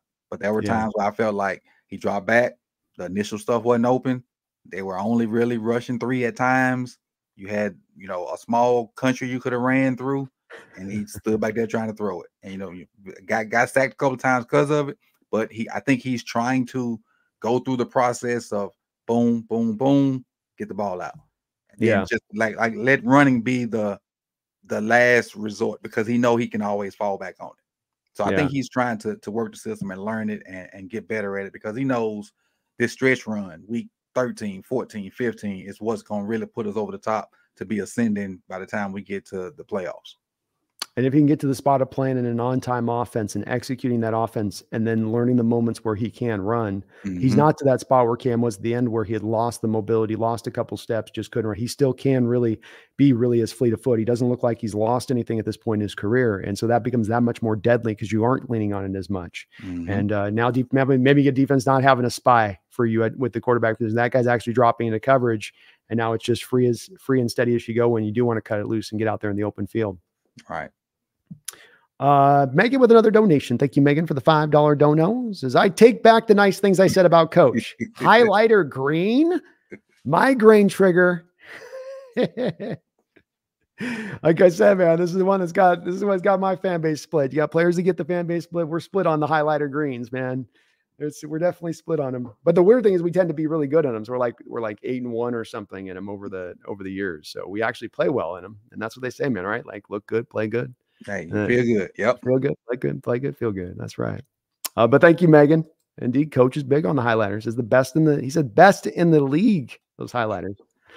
Uh, Ski Nation with a ten dollar donation, and he is in agreement with Coach Evans on this one. He says the full lime green is hands down the best. I wish I could sub to the coach channel 10 more times. Brandon and all these Hawk fans are just haters, laughing my ass off. That's the split right there. That you, you just witnessed it. Yeah, yeah. I, I, want the throwback. That's my thing. I want. I'm. I, I, grew up on the throwbacks. I want my throwback over highlighter green. That's just. But I, I do. I do love your guys' throwbacks. But I do. Yeah. Houston's throwbacks. Well, not Houston, Tennessee's throwbacks to the Houston Oilers they, they took me back because I'm a I huge, love those. I'm a huge Steve McNair fan. It's a little cold blooded though that Tennessee's doing the doing Houston like that though. It's oh, what did you see that? It's a little, it's a little cold. I love no the uniform. And they, did, and they, did, they didn't say anything to uh, SMU. They they didn't say anything to SMU. What do you mean? SMU had a, a similar jersey too. Oh, okay. Okay. Oh, you're talking about the University of Houston, right? No, no. What I'm talking about is that you have the Oilers coming from Houston, mm-hmm. and now you have Tennessee out there, and they're wearing throwbacks from the team. That I know they were technically Oilers for like a year or two in Tennessee before they turned them to the Titans. But I'm kind of feeling like if there was throwbacks used by the Oilers, they should have been used by the Texans. Oh, okay. I feel okay, like it's a little bit disrespectful to the city of Houston wearing those out there in Tennessee a bit. Like you steal their team from them and then you're wearing their jersey. It's like my Sonics. It's like if Oklahoma City went out on one game in basketball and started wearing Sonics jerseys, mm. and you'd thought, be like, you'd be like, what? you know. I thought you meant what they did to the University of Houston. Oh, so okay. the University of Houston had a similar jersey to pay homage to the city of Houston. Oh, okay. And the Tennessee Titans sent them a cease and desist saying, "Don't wear them no more." No, that's even 10 times. That's even more cold blooded. Like, come on. That ain't mm. right. That ain't yours. You stole the team. Haven't you done enough? Right. Didn't you do enough and just taking the team from the city? I know they got the Houston back, but like, it just feels a little bit like you're rubbing their face in it a little bit on that. I look good though. Don't get me wrong. I thought if I look at the the throwbacks, the Eagles one, of course, still looks good to me. That's that mm-hmm. takes me back. But the Oilers one is uh, that's a tight tight uniform, and it shouldn't be like you're talking about. It, if you talk about like, well, it's got a uh, oil pump on the side of the helmet, and it's got a light blue color scheme. Like what? Eh, eh, what? But no, that that was that was right there with my the throwbacks for me in this past week. Of I I I dug those. I like those ones. For the most part, they've done a good job with the throwbacks this year. For the they have. Picked, they've picked some good ones. They have. The, the the Bucks was okay too with the I forget the color they call it the uh, creamsicles. Creamsicles, creamsicles weren't weren't weren't bad also. They're all right. So yeah, they're they're okay. I I all of my life there hasn't been one I hated that was like, ugh, that's that's bad. And I think the NFL be smart to let them keep you know having these throughout the year where you mix it up a little bit and have mm-hmm. these new uniforms in. Do your do your Ravens have an alt one? I know because it's a little bit you know the newer thing. They've got kind of a not to my knowledge that we have an alternate one. We have one that's a that people hate. That's a a Vegas gold one. Oh, okay. That uh people really hate. Vegas I, gold. I kind of like it a little bit when you pair it with a different color, but the Vegas gold top with the Vegas gold bottom is not a catchy one. But no, if you, if you, compare it with a, a black or a purple, you might can get away with it. But yeah, we you know we kind of knew with '96, so yeah. But you've had the same uni since that time, right? It's it's varied a little. They you know okay. they've added a little moderation to, but for the most part, it's the same jersey. Made the beak sharper, the eyes. Yeah, yeah. Change the eyes on it. You know, yeah. some some little modifications. Little, nothing, little nothing different. You're no no color scheme changes. You're almost maybe due though. It may be all about time. You know, they they flip out about every 20 years or so. So it's maybe about time to get a little. I like the colors though, and and uh, if you got black and purple, keep the gold as accent right? Mm-hmm. Those are tight enough colors on their own. Those all those look good no matter what. That stay with those, right? That's the, the better run. Uh, thank you though, Ski, for that ten dollar donation. Uh, Coach appreciates the support there on the uh, highlighter green love there. Um, Wu Tang Financial, thank you for the fiver. Says a great talk so far. The Ravens have long been my AFC team. We got to work. We got our work cut out for us against a true contender. No doubt about that, man. I think my Hawk fellow faithful have been speaking very much in the same manner. Um, about this game coming up, man, is that there's nothing but a lot of respect for your organization, a lot of respect for the players on this team and how you guys have built things up over there. And it's it's pretty uniform. You know this with fans on other teams. Everybody loves their fans and hates everybody else. But there's definitely been in discussions as we've leading up this week already. I see a lot of respect for your team and how they put how they are put together. You guys are are, are truly a contender out there in AFC, and that's saying something, man, because that AFC is so bloody stacked. Yeah, it's, it's it's a tough. It's tough. It's and it's the thing is what I what I fear is whoever makes it out of the AFC just won't be healthy enough to win it. That's why I think whoever comes out the NFC has a great chance to to to be the champion because whoever comes out the AFC is going to literally have to fight. You know who, who who it is. Yeah, it's going to be a war. Mm-hmm. Yeah, I I I have a theory. I, I call it my I call it the feast factor theory that I've worked on through the years. And that theory is to become a Super Bowl winning team for the most part. You need to have a division that's not necessarily as strong, for instance. You need to have a, uh, you, we like to think of iron on iron. Iron sharpens iron, is what they like to say. And it's like, no, iron ends up bending iron in front of me. so you, uh, you actually do need to have that feast factor. And my proof of this is go look at the NF, AFC West, NF, AFC East for 20 years there with Brady and company. Mm-hmm. You know, they they moonwalked their way through that division year after year, six and 0, 6 and 0, 6 and 0, 6 and 0, 6 and 0. And it allowed them then to prep up for the playoffs. You know, you're week 15, you're playing the Jets. It's like a de facto buy for you and how you rest your players then up for that. Whereas you and like you say to your point, the AFC, it's like you're going to need every one of those wins, especially if you're going to try to go get that number one buy, especially if you're going to try to just have the just the division with the three teams in your division. Um, and I think that that does wear you down a little bit. It's, it, the fans like to think of it of like, yeah, let's earn our way. I want it to be hard. That's what they'll say. Like, mm, no, you don't. Be hard, but not too hard. You know, right? You might have your your Ravens team could be a wild card team that would have been a number one seed maybe in the NFC. The last Super Bowl was the wild card. That's right. That's right. Barely got in. Joe Flacco went on this miraculous run. Champions. He went in that zone. He was in that zone there, wasn't he? What? He's in that weird, weird place sometimes players get to where it's like, no, he's in a zone right now. He's just locked in. Foles was like that at the, that Eagles team a couple years mm-hmm. ago in the mm-hmm. playoffs, where it's just like, what has got into this guy? Right. Where's this coming from? Has Foles played a, a, a meaningful game since then? He, he, um, I can't. Remember. Oh, that's that's not us. a troll question. I'm no, I'm, I'm, I'm struggling to answer because he beat Oh, he beat it. He beat it. He beat it. I'm sorry. He uh that was not a troll question. He came in. He came into. He came in with Chicago uh, two years ago, and uh as a backup beat us. Mm, my bad. Yeah, I'm sorry. It's okay. It, you didn't know. It's just. It's yeah. That was a tough one. So uh us. Yeah, us made him look that way. we did, but no, he was uh he was in the zone, and uh it happens with quarterbacks sometimes. You know, that's also the thing about being a team in the NFL here is that you don't want to peak too early. You know, that's one thing I can say about both of our teams is we do find ourselves ahead. I hear you talk about the offense coming along and defense kind of finding its footing with this guy and the, the newer coordinator down there. I don't think either of our two teams have played their best football yet this year. Agree. Definitely agree that on, on, our end. Offensively, we have not played the the complete game yet. We've we've had a good run game. We've had a good game where we passed the ball. We've not played what we would look for as that game. Now, defensively, I think we have mm-hmm. versus the Lions. Yeah. Uh, the Lions ran nine plays and we're down 21 points. you guys embarrassed them. Yeah, so defensively, I think we've played that game. but the defense has been locked in a lot, lot more than offense. But normally in football, the defense always is better than the offense, and, and the offense tends to catch up as the season goes on. But yeah, um, and really, and on your end, once JSN finds his niche, his role in my my point of view, and I mm-hmm. think with uh, what, who was hurt the way he got his touchdown was DK. Uh, DK was he was hurt last week a little bit. Yeah, he's been hurt so the last, last he, he, JSN was able to come in and do a little something, something. So now I think you guys will start to find uh, be even harder to guard because now you got to worry about all three of them for real now. That's it. And, and you can't you can't forget about the back. Nope. And Geno's playing lights out still. And like, and I, I knew about Geno and I was a, a, a fan of Geno, but when Geno said what he said last year, I was like, I like that dude. And I've been rooting for him since then. Yeah, yeah. For him since then. That that quote and that the the the passion he said with it, and it wasn't necessarily the words, it was the the look on his face, and like he really believed it, and he, you know, I just felt it. This is yeah. one of the things that you felt. You you believe a person when they say certain things, and it wasn't just him talking. And I, no. Am rooting for that dude. I'm rooting for I, that to be successful because he didn't had a lot of stuff that not go his way. I'm rooting for that dude.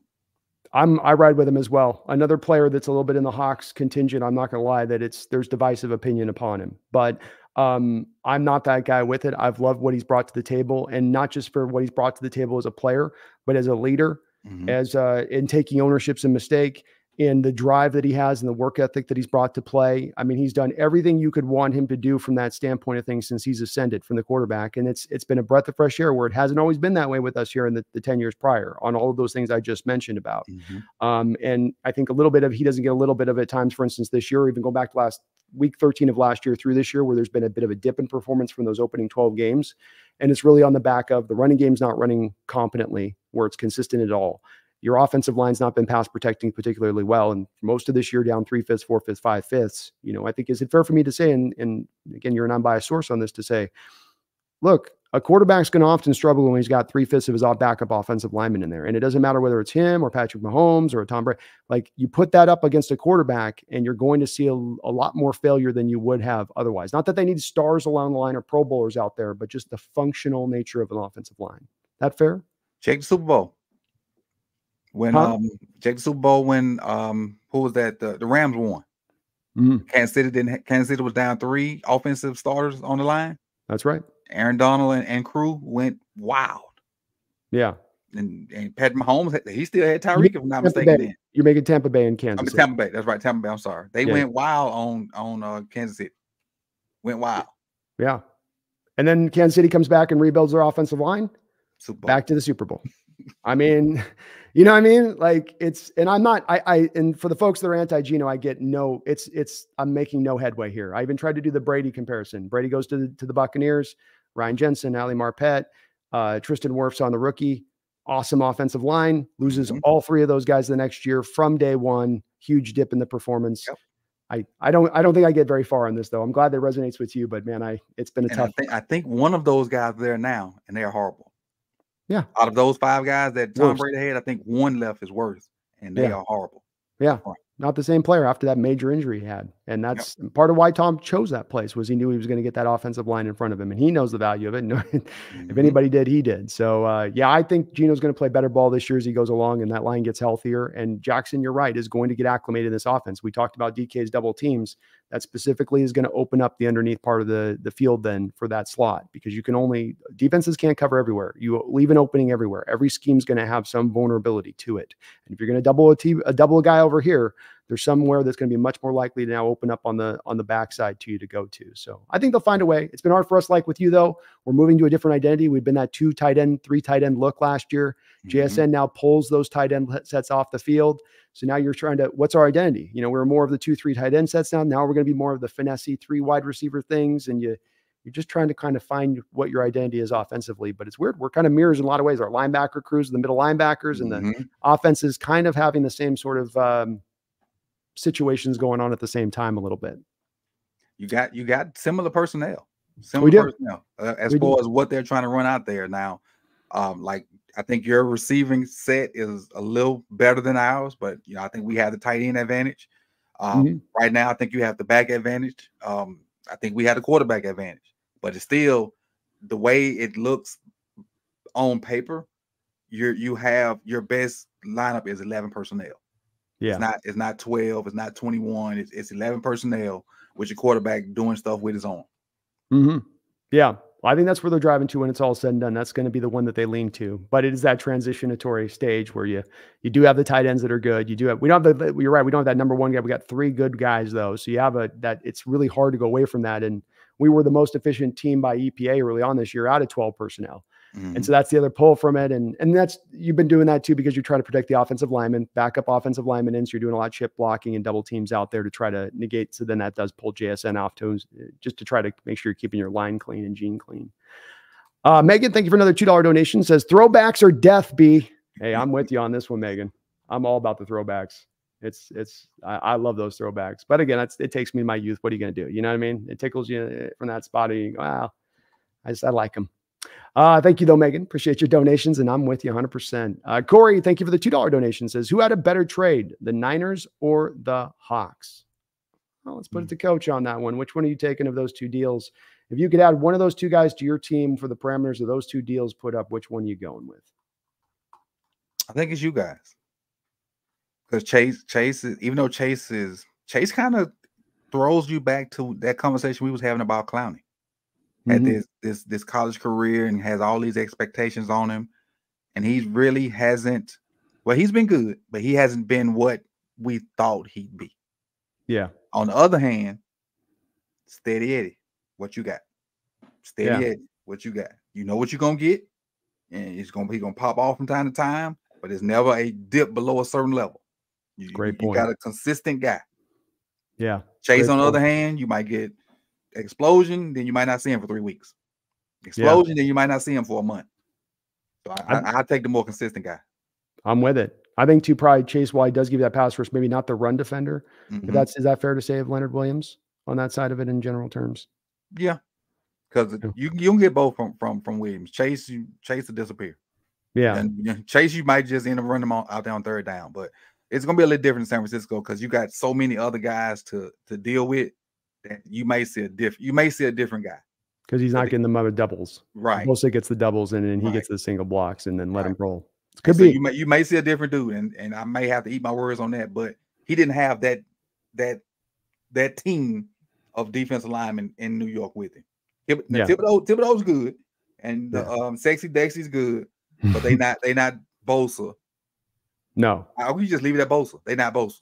Yeah, no, no, not at all. I, I, I think he will probably be able to get some more single blocks. But hey, I mean, even in the Washington team, you've got Allen, you've got uh, mm-hmm. uh, um, Montez Sweat, you've got mm-hmm. Payne. It's not like they're not probably driving their own share of double teams over there too, giving him some one-on-one opportunities even on that spot.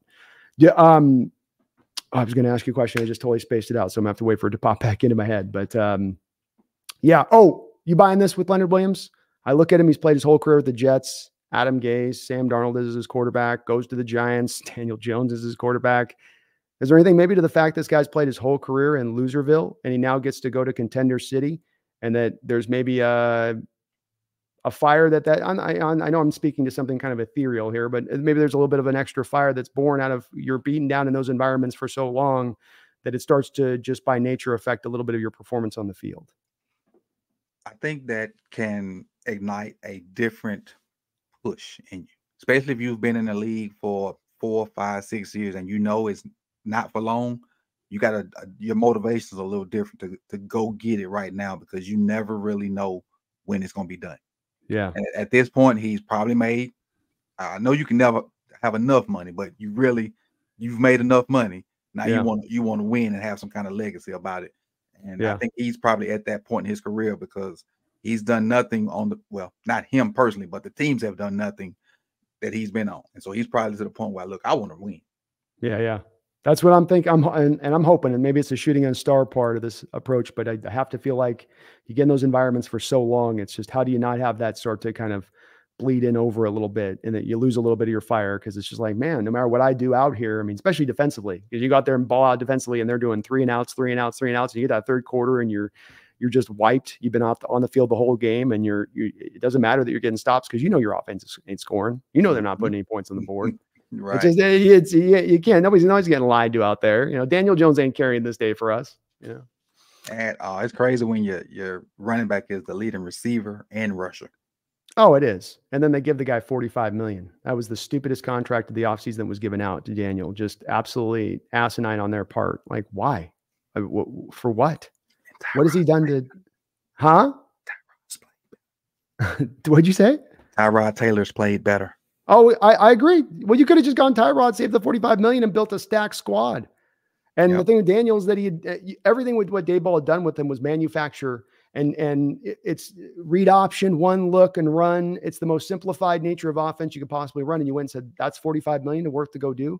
And I didn't even like Daniel coming out on the draft, to be honest with you. But I mean, just he didn't show anything to do that. It's the thing with these guys, though, that I, I think your Ravens need to give a that that he had earned that contract. You give him that, but a lot of these contracts giving out these quarterbacks, like the Kyler Murray deals, it becomes this knee jerk. You just got to do it thing, as opposed to let's really think this through. If this is the smart role for us to go with. Yeah, it is because a lot of guys got money that probably didn't deserve it or didn't deserve that much. A lot a multitude of them. I'd say almost a majority of those guys up in the top 10 of salary you go, and I don't think he's, he ain't carrying any day. You're paying him like he can carry the day. He can't carry nothing. He needs a supporting cast around him. Uh, Jason uh, Tudor, thank you for the $2 donation. Says, what does our insider think of my man, Will Levis? I, you want to hear my nickname for Will Levis? What's your, what's your nickname? The Hellmann's Hero. uh, something came out about the draft by him eating mayo and bananas or something, and I he just, puts mayonnaise in his coffee. Yeah, something like that. And I just been calling him the Hellmann's hero since then. Uh, he had he had a great great debut. So you know, shouts out to him for what throwing four touchdowns in his debut. But uh, now there is tape on him. So let's see what he does when guys have a chance to prepare for him. And it's on, and he still has the advantage because it's a short week. But let him get a game, two, three games on him, and let defenses have tape on him and see what kind of tendency you have. Then let's make an, a judgment on him. But you know, shouts out to him. Great, great first game. Couldn't ask for anything better. Especially because you look at it, the Tennessee Titans aren't aren't a particularly uh, stacked up squad offensively speaking mm-hmm. right now. I mean, uh, what Tannehill came into that with two touchdown passes on the day, and he throws for four. four. I, I, don't think that he's suddenly going to be a new sensation on the on the deal as and I've been a kind of a relatively pro Levis guy because again my my current development on this and I know I'm pulling you real late on this so we'll probably put a button on this pretty soon but um my real thing with this, I'd love to hear what your thoughts on this is that right now everybody likes to think of the quarterback, and you guys have kind of a cape flowing in the wind kind of guy. So that's what makes this ironic to bring this up to you. But everybody thinks the quarterback is just up there flying on the high, shooting laser beams out their eyes. You got to get the superhero guy. It's like Michael Michael Jordan or LeBron in basketball with five guys. You go, yeah, the other four guys don't matter. Just give them the ball out there and let them ISO it. Mm-hmm. And it's the sport doesn't really work that way. It is driven by your supporting cast. And you had Levis in his previous year at Kentucky before he loses some guys in the NFL, plays well last year, didn't play good, had nobody, no line, nobody to throw to, no uh, mm-hmm. uh, Rodriguez out half the year as the running back there. And I thought when you put him to a pros and he's now not dealing with that, it's like that old parachute they used to run on their back to train with. It's like you cut that parachute away and maybe he can now really go out there and, and start to, to really play well because it's what's inhibiting him. His troubles with pressure is being under too much pressure. Is that do you think do you buy into that or does, do you still think that it no there are those guys that it's they can carry it above and there's a good there's a good amount of them. Well, I was I was not a Levis fan. I was mm. not. Uh, but and and that's a fair take because I didn't look at his film the year before. When I did yeah. my assessment of Will Levis, I looked at that last year and I saw exactly what you said. But I didn't I didn't take into consideration that the guys he lost or who was hurt. I just went off what I saw that last year. And so I was like, this dude's not very good. No, I didn't. I didn't go back and look at his was his junior year, whatever the year before he came out, yeah. whatever it was. So that's a fair assessment. And now, strong guy, strong arm, uh, can move a little bit, which you know that's a, a huge thing for any quarterback right now because the days of the standstill quarterback are limited. Matthew yeah. Stafford, um, uh, what's the Detroit Cousins? Cousins, your days are numbered, fellas. Yeah. You can't move a little bit, like like Joe Burrow or Purdy just enough to get you out of trouble, your days are limited. But Levis, if he can work with his cast, and if they can put a cast around him, he can be solid. What he showed, what he showed me on that pass to Westbrook Ikhine opened my eyes to be like, hold on, I might have been wrong. Yeah. He was rolling to his right, set his feet real quick, threw it across his body with arc over a defender to Westbrook or Ikhine, I was like, hold on, that ain't that ain't the normal. that, that's different. Yeah, that's different because it had arc on it, it had touch, and it was across his body. So in actuality, it may have been a 30 yard throw, but really that probably was like 45 yards. Mm-hmm. And so that, that, that kind of opened my eyes up to want to see more. Yeah. I think that's the best way to put it. It's just we need to see more for sure from him. But I think you're right. He can succeed there. Vrabel, I think, will be a good coach for him because what Vrabel will do is keep him confined within an offense that will ask him to be balanced, and the passing attempts will probably be under 30 a game when this mm-hmm. guy gets rolling, and that will put him on its best. You know, because then defenses are not able to just lean on. You know, eventually he'll throw us the ball, which I think will happen if you made him a 40 attempt a passer, 40 attempt a game kind of guy, even a couple years down the line. I just don't mm-hmm. think that's who Levis is, but keep him in the box. And he does have those things. And great point as well. Um, the game's about mobile quarterbacks now. The days of the statue are going to go away. It's yeah. the, the, the, last vestiges are sort of still here, just kind of, but it, it is quickly moving in this direction and it's going to be become a prerequisite. But uh, thank you, Jason. Appreciate you for that. Mr. Kane, thank you for gifting five Hawks Nest memberships out here to the chat. You're very kind for doing so. I appreciate you for that, my man. Hope you're having a great night. Uh, let's make see where we're at here on the donos. Appreciate all the donos today and you hanging in here with me, coach. I appreciate you going long today.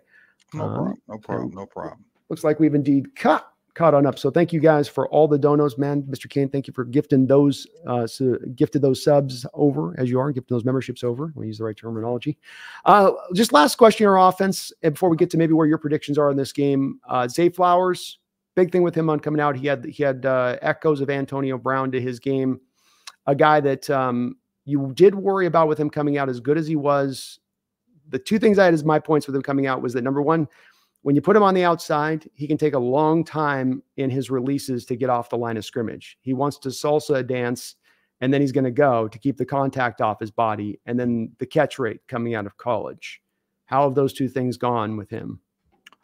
Well, he has cut down on the saucing mainly because uh, he gets a lot of free releases. That's good. He gets okay. a lot of free releases. I don't know if you paid attention to the little short motion that Miami has kind of made popular now. Oh yeah. Oh yeah. But we've we are kind of doing that a little bit with him and putting him in motion. And nobody's really putting hands on him at the line of scrimmage. He's not doing all the what the high school kids love to do with the, at the line of scrimmage. Now he's getting off the ball and getting where he needs to go and getting into his routes. Um, his catch radius for his size, he he made a catch sun, Sunday, even though it was incomplete. I don't know how he went and got it.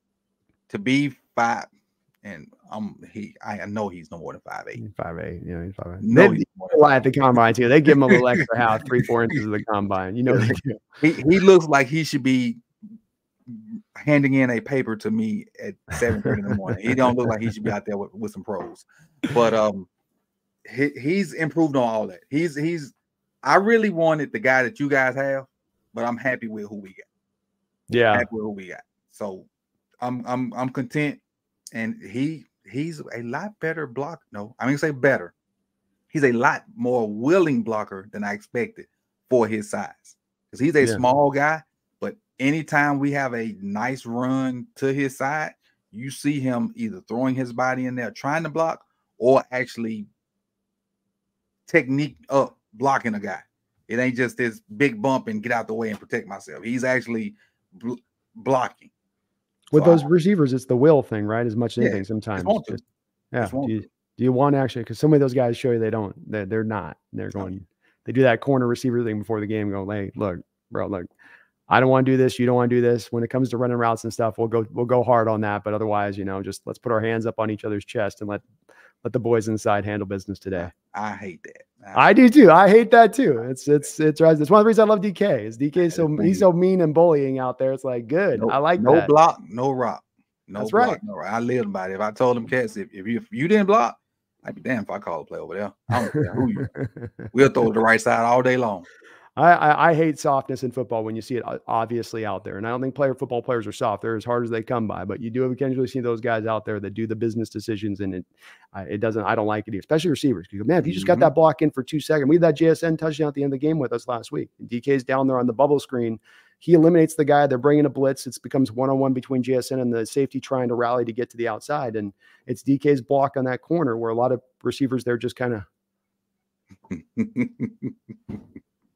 You know, not enough. That chicken enough. Yeah, yeah. The chicken fight is just a little slap fighting. Like, no, mm-hmm. no, no, no, no, no, no. But um, that's good to hear. I think he's going to be a good player for you. I liked him a lot. I thought both in the case of uh, him, Addison, Dell, all around going around the same direction of the last year's draft. That all those guys, though they're undersized, they get the job done. Mm-hmm. They're going to have a place in the pros. They're going to find um, some. They'll find consistency. They'll find some productivity. I don't know if it's stardom, but they will find definitely being upper level solid players. Um, anything else on the offense we should be aware of that we didn't maybe cover on this? I know we didn't talk about a little bit of Rashod Bateman, the kid out of Minnesota, or uh, Devin Duvernay, your Texas guy out there, your Yak kid. Anything worth speaking of those guys? Uh, Duvernay is not worth talking about. Um, he's going to catch the, he's going to field punts and he's going to fair catch them, or he's going to catch them, run three yards and run out of bounds. Uh, Bateman is dealing with confidence issues that are coming back. Um, okay. If if you get the old Rashod Bateman, it could be a good game for him, but he's he's he's working his way back to that. So we still really working with with three guys. So the guy we really didn't talk about, which is probably the guy that you guys gonna have to deal with the most, is Mark. Yeah. And so Mark's the number one receiver, the number one target. Um, third downs, you probably want to focus your coverage toward Mark Andrews. So that's that's where the ball is going. Okay, well, and that's been where we've had some issues in the center of our defense, middle of the field of our defense. That's been the place where when offenses have had success this year, be it Goff or Stafford in the first game, it's attacking into the middle. And while a lot of those teams would use Amon St. Brown or it was Puka Nacua, um, you're going to be utilizing a tight end down there. But that's mm-hmm. the place for your your Baltimore offense when I look at it. I don't think you're going to have a lot of yards to be gained there on the ground. I don't think you're going to be bad. We're going to be shut completely down, but it'll be one of those games where you're like, okay, we're at three nine yard per carry average it's going to then come down to really you guys passing and hitting over the middle on those passes, moving the chains like you and I talked about. And I think Andrews is really the key. I know we, we didn't talk a lot about him. I love him as a player, great all around tight end, big as a house, but uh, absolutely the guy that I think could you could see coming out of this game with 12, 13 targets with Lamar down there. He already works them a lot. And but in this game, especially by the nature of our defense, because we'll still we'll still cover deep. We'll still mm-hmm. drop a lot of our zones into the depth and try to take away. It's a little bit drives me crazy. Our defense at times is that we're still very much predilected to trying to keep the deep ball removed. And you're seeing the nine route and a lot of the deep balls across the league as a general trend go down because everything mm-hmm. is get the ball in the guy's hands and let him go cook. Right. You know, let him go yak up. But you you guys got DBs now. I ain't I ain't I ain't, I ain't crazy now. You got, got some DBs. Nice, we got some nice DBs, man. Witherspoon's nice, man. Another mm-hmm. another guy. I was I was a Jalen Carter guy. You know, I was mm-hmm. all over the Jalen Carter. I knew there was a risk there, but Witherspoon has been uh, amazing, man. Uh, you're going to like watching. I know he's on the opposition this week, but you're going to get a feel for this kid, and he's just a unique, a unique beast out there. You know, yeah. I but he's blowing us away. And yeah, we got a good and that Andrews Jamal Adams matchup. Mm-hmm. That's what I think you're going to see a lot of in this game is those two guys going step for step. We'll see how Jamal can hold I up. I think he's. I think Jamal's going to get up for it. I think hadn't so too. Played, hadn't played a lot of football in a while. Andrews is one of the, the better tight ends in the league. I think you know Jamal's a a, a big game guy I think he's gonna get up for this one. I do too. And he's looked pretty good so far for us coming back off that injury. I don't know if he's at what he was prior, uh, but I don't see also a lost step in him where I'm like, oh man, he looks noticeably. I mean, you mentioned JK last year. There's a he had one run, you'll probably remember where he busted out like a 60 yard run. And halfway into the run, you could see him literally dragging his leg along on the run. Does that make does, does that yeah? And you're going, oh God. But then you're going, but he busted a 60 yarder out. You're going, I mean, like it's amazing when you saw him doing that. But uh, yeah, man, my heart goes out to JK because you guys had to wait on him on a couple of injuries there, and if you had him out there, I think that does change yeah. how dangerous your offense is and how I mean you're hard to deal with anyway, but that that makes it into that place that we're trying to get to where you're almost impossible to deal with because you can do so many variety of different things and the defenses can't lean on hitter. You got that home run hitter. Yeah, you gotta you gotta have play. Like I, I think I covered a little bit um, of of you guys last year, and some of the big runs I saw with Kenneth were basic inside zone. That's it. But he yeah. he the old line got a head on a hat. He made one person miss, then he outran everybody. Yeah. That's the kind of stuff JK could do. Now with with Gus, we got to kind of six yard you, six yard you, six yard you. Maybe we'll hit you with a 10. But with JK, those six could turn into 60. And that was with, like you said, with one leg. Yeah. Oh yeah, he's a great back, and I mean, imagine what happens if he does get back to having both legs. What he could be uh, if you get him to the place where it is all healthy. But it's hard to win a game if you just have to grind. We're talking about grinding. I know we're talking about moving the chains being a, a important part, but it is hard to win when you can't get a steal of seven points here or there on on one of those big time plays. And and it is a kind of almost a necessity you would hope to have in your offense. And um, that's the that's the part where you guys probably are looking for that on your team. We've got that in ours, but we're not necessarily always utilizing in the best of ways or just with us, we're not sure what to do. We're trying to be everything everywhere. You know, we'll be a little bit of deep. We're going to be able to run. No, we're going to dink and dunk. No, we're going to try to utilize these fly sweep bubble screen elements. Oh, we want to go to, to 12 personnel. No, no, no. We want to go 11 personnel. We're just, we're kind of schizophrenic right now in, in what we're trying to do. And, um, I, hopefully we can drive to a place where it's a little more certain by the end of the year in our identity. But uh, it's going to be a hell of a matchup this year at Week Man. I, I think we're going to get a great football game. I hope it's well officiated. That's been a bit of an issue mm. throughout the league this year in some of these games. Crazy please by God, just call it consistently the same throughout. Don't don't do the don't do the thing where you don't call a defensive holding play all day and then you call in the last drive of the game. Here comes a defensive holding call, right? right. Set the standard on what you're going to call. Call Early. it up even. Let the best team win. You know, yeah, that's it. Stop with the nonsense. Some of these some of these calls. I, am not saying I'm not the script guy. I ain't going overboard on man, but I I just did. Come on, let the players play, man. Let it's, them decide. It's tough, it's tough to play any sport when the rule changes because it's the end of the game or late in the yeah. game. Yeah. Like what, what's the foul in the first quarter, whether it be basketball or football, needs to be a foul in the fourth. That's right. That's right.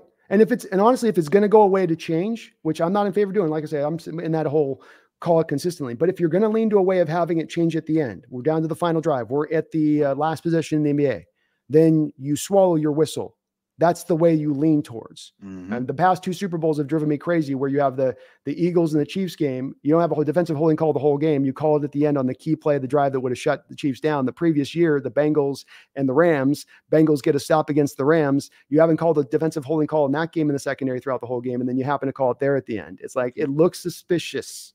It looks really suspicious, man. well, um, give me uh, give me a final score here as we wrap this up today, Coach Evans. Uh, give me what? How's this going to play out? How's this hmm. going to go down? Hmm.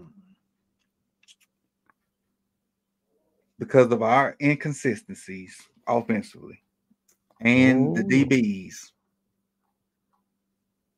but I do love what we do defensively.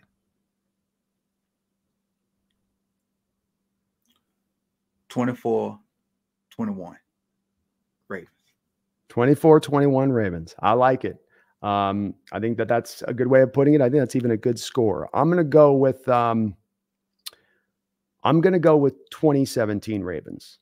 So I'm going to give you guys the right. the nod in the same way. I, I, go with a little less points. I, I think our defense is legit this year think the offense is still trying to find its way. And I think the way that's played out this year will play out very similar to this. Um, like you spoke about, there's some similar things with what you have on your team, though I think defense, we're kind of, it's, it's again, that mirror image thing across the line. Mm-hmm. It's kind of weird. I hadn't thought about as much prior to us doing the stream, but it, it really does feel that way now more than as I, as I kind of think about it. But I think it'll be a dogfight come down to the end. And I just think that at the end of the day, we just maybe don't have quite enough offense in this game on the road, 10 a.m um, that in, it's the edge. You know, it's kind of what they say is that the home field advantage is worth three points. Everything's mm-hmm. in a kind yeah, of a vacuum, yeah. and I think right. you got to give the the three points. Is these are even Steven teams, so you give the edge to the team that's at home here.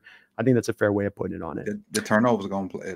If if either one gets a little out of whack with the turnovers, that score can flip either way. If we go to time of possession, turnovers is the two things that are the big things to come away with. You come with those two wins either side of those teams. You're coming away with the win, bar none. I think we both agree on that. I agree. I agree. Well, it's always good to come some common ground. It's two different fans out here, my man, Coach. Uh, this is Coach Evans. He is out there with SIP to Tally Films. You can see it right there in his name. If you search that in, in YouTube, or you can just click down. I put in the description link in the section there. You can find a link right there to his channel. Go there today, please, my fellow Seahawks faithful Hawks Nest. You guys know how we do. We show the love in this chat. And by the love, what do I mean by that? You're going to go there and you're going to sub on up. So please, right now, go on out there to uh, Sip2Tally Films, sub on up to his channel out there. Man, I really want to say I thank you so very much for coming out on the channel today and uh, doing what you're doing as you are and, and taking the time away. I you are so busy. I know you're running around 24 7, tearing through tape, probably cut up the next video, getting ready for the next live stream. You're awesome for doing this, coach, and taking the time. I took two hours of you out of it. So thank you. thank you for hanging in there. It was a good conversation. I do want to say this. Um, mm. I, if you don't know, you probably don't know. I have a second channel. It's called More Sip2Tally. If I'm not mistaken, my best video over there is that Tariq Woolen video. So that shout out to the Seahawks fans. On that channel, I covered the other 31 teams, not the Ravens. Yeah, yeah. I, I'm I go look at the numbers, but I think my best video over there is Tariq Woolen.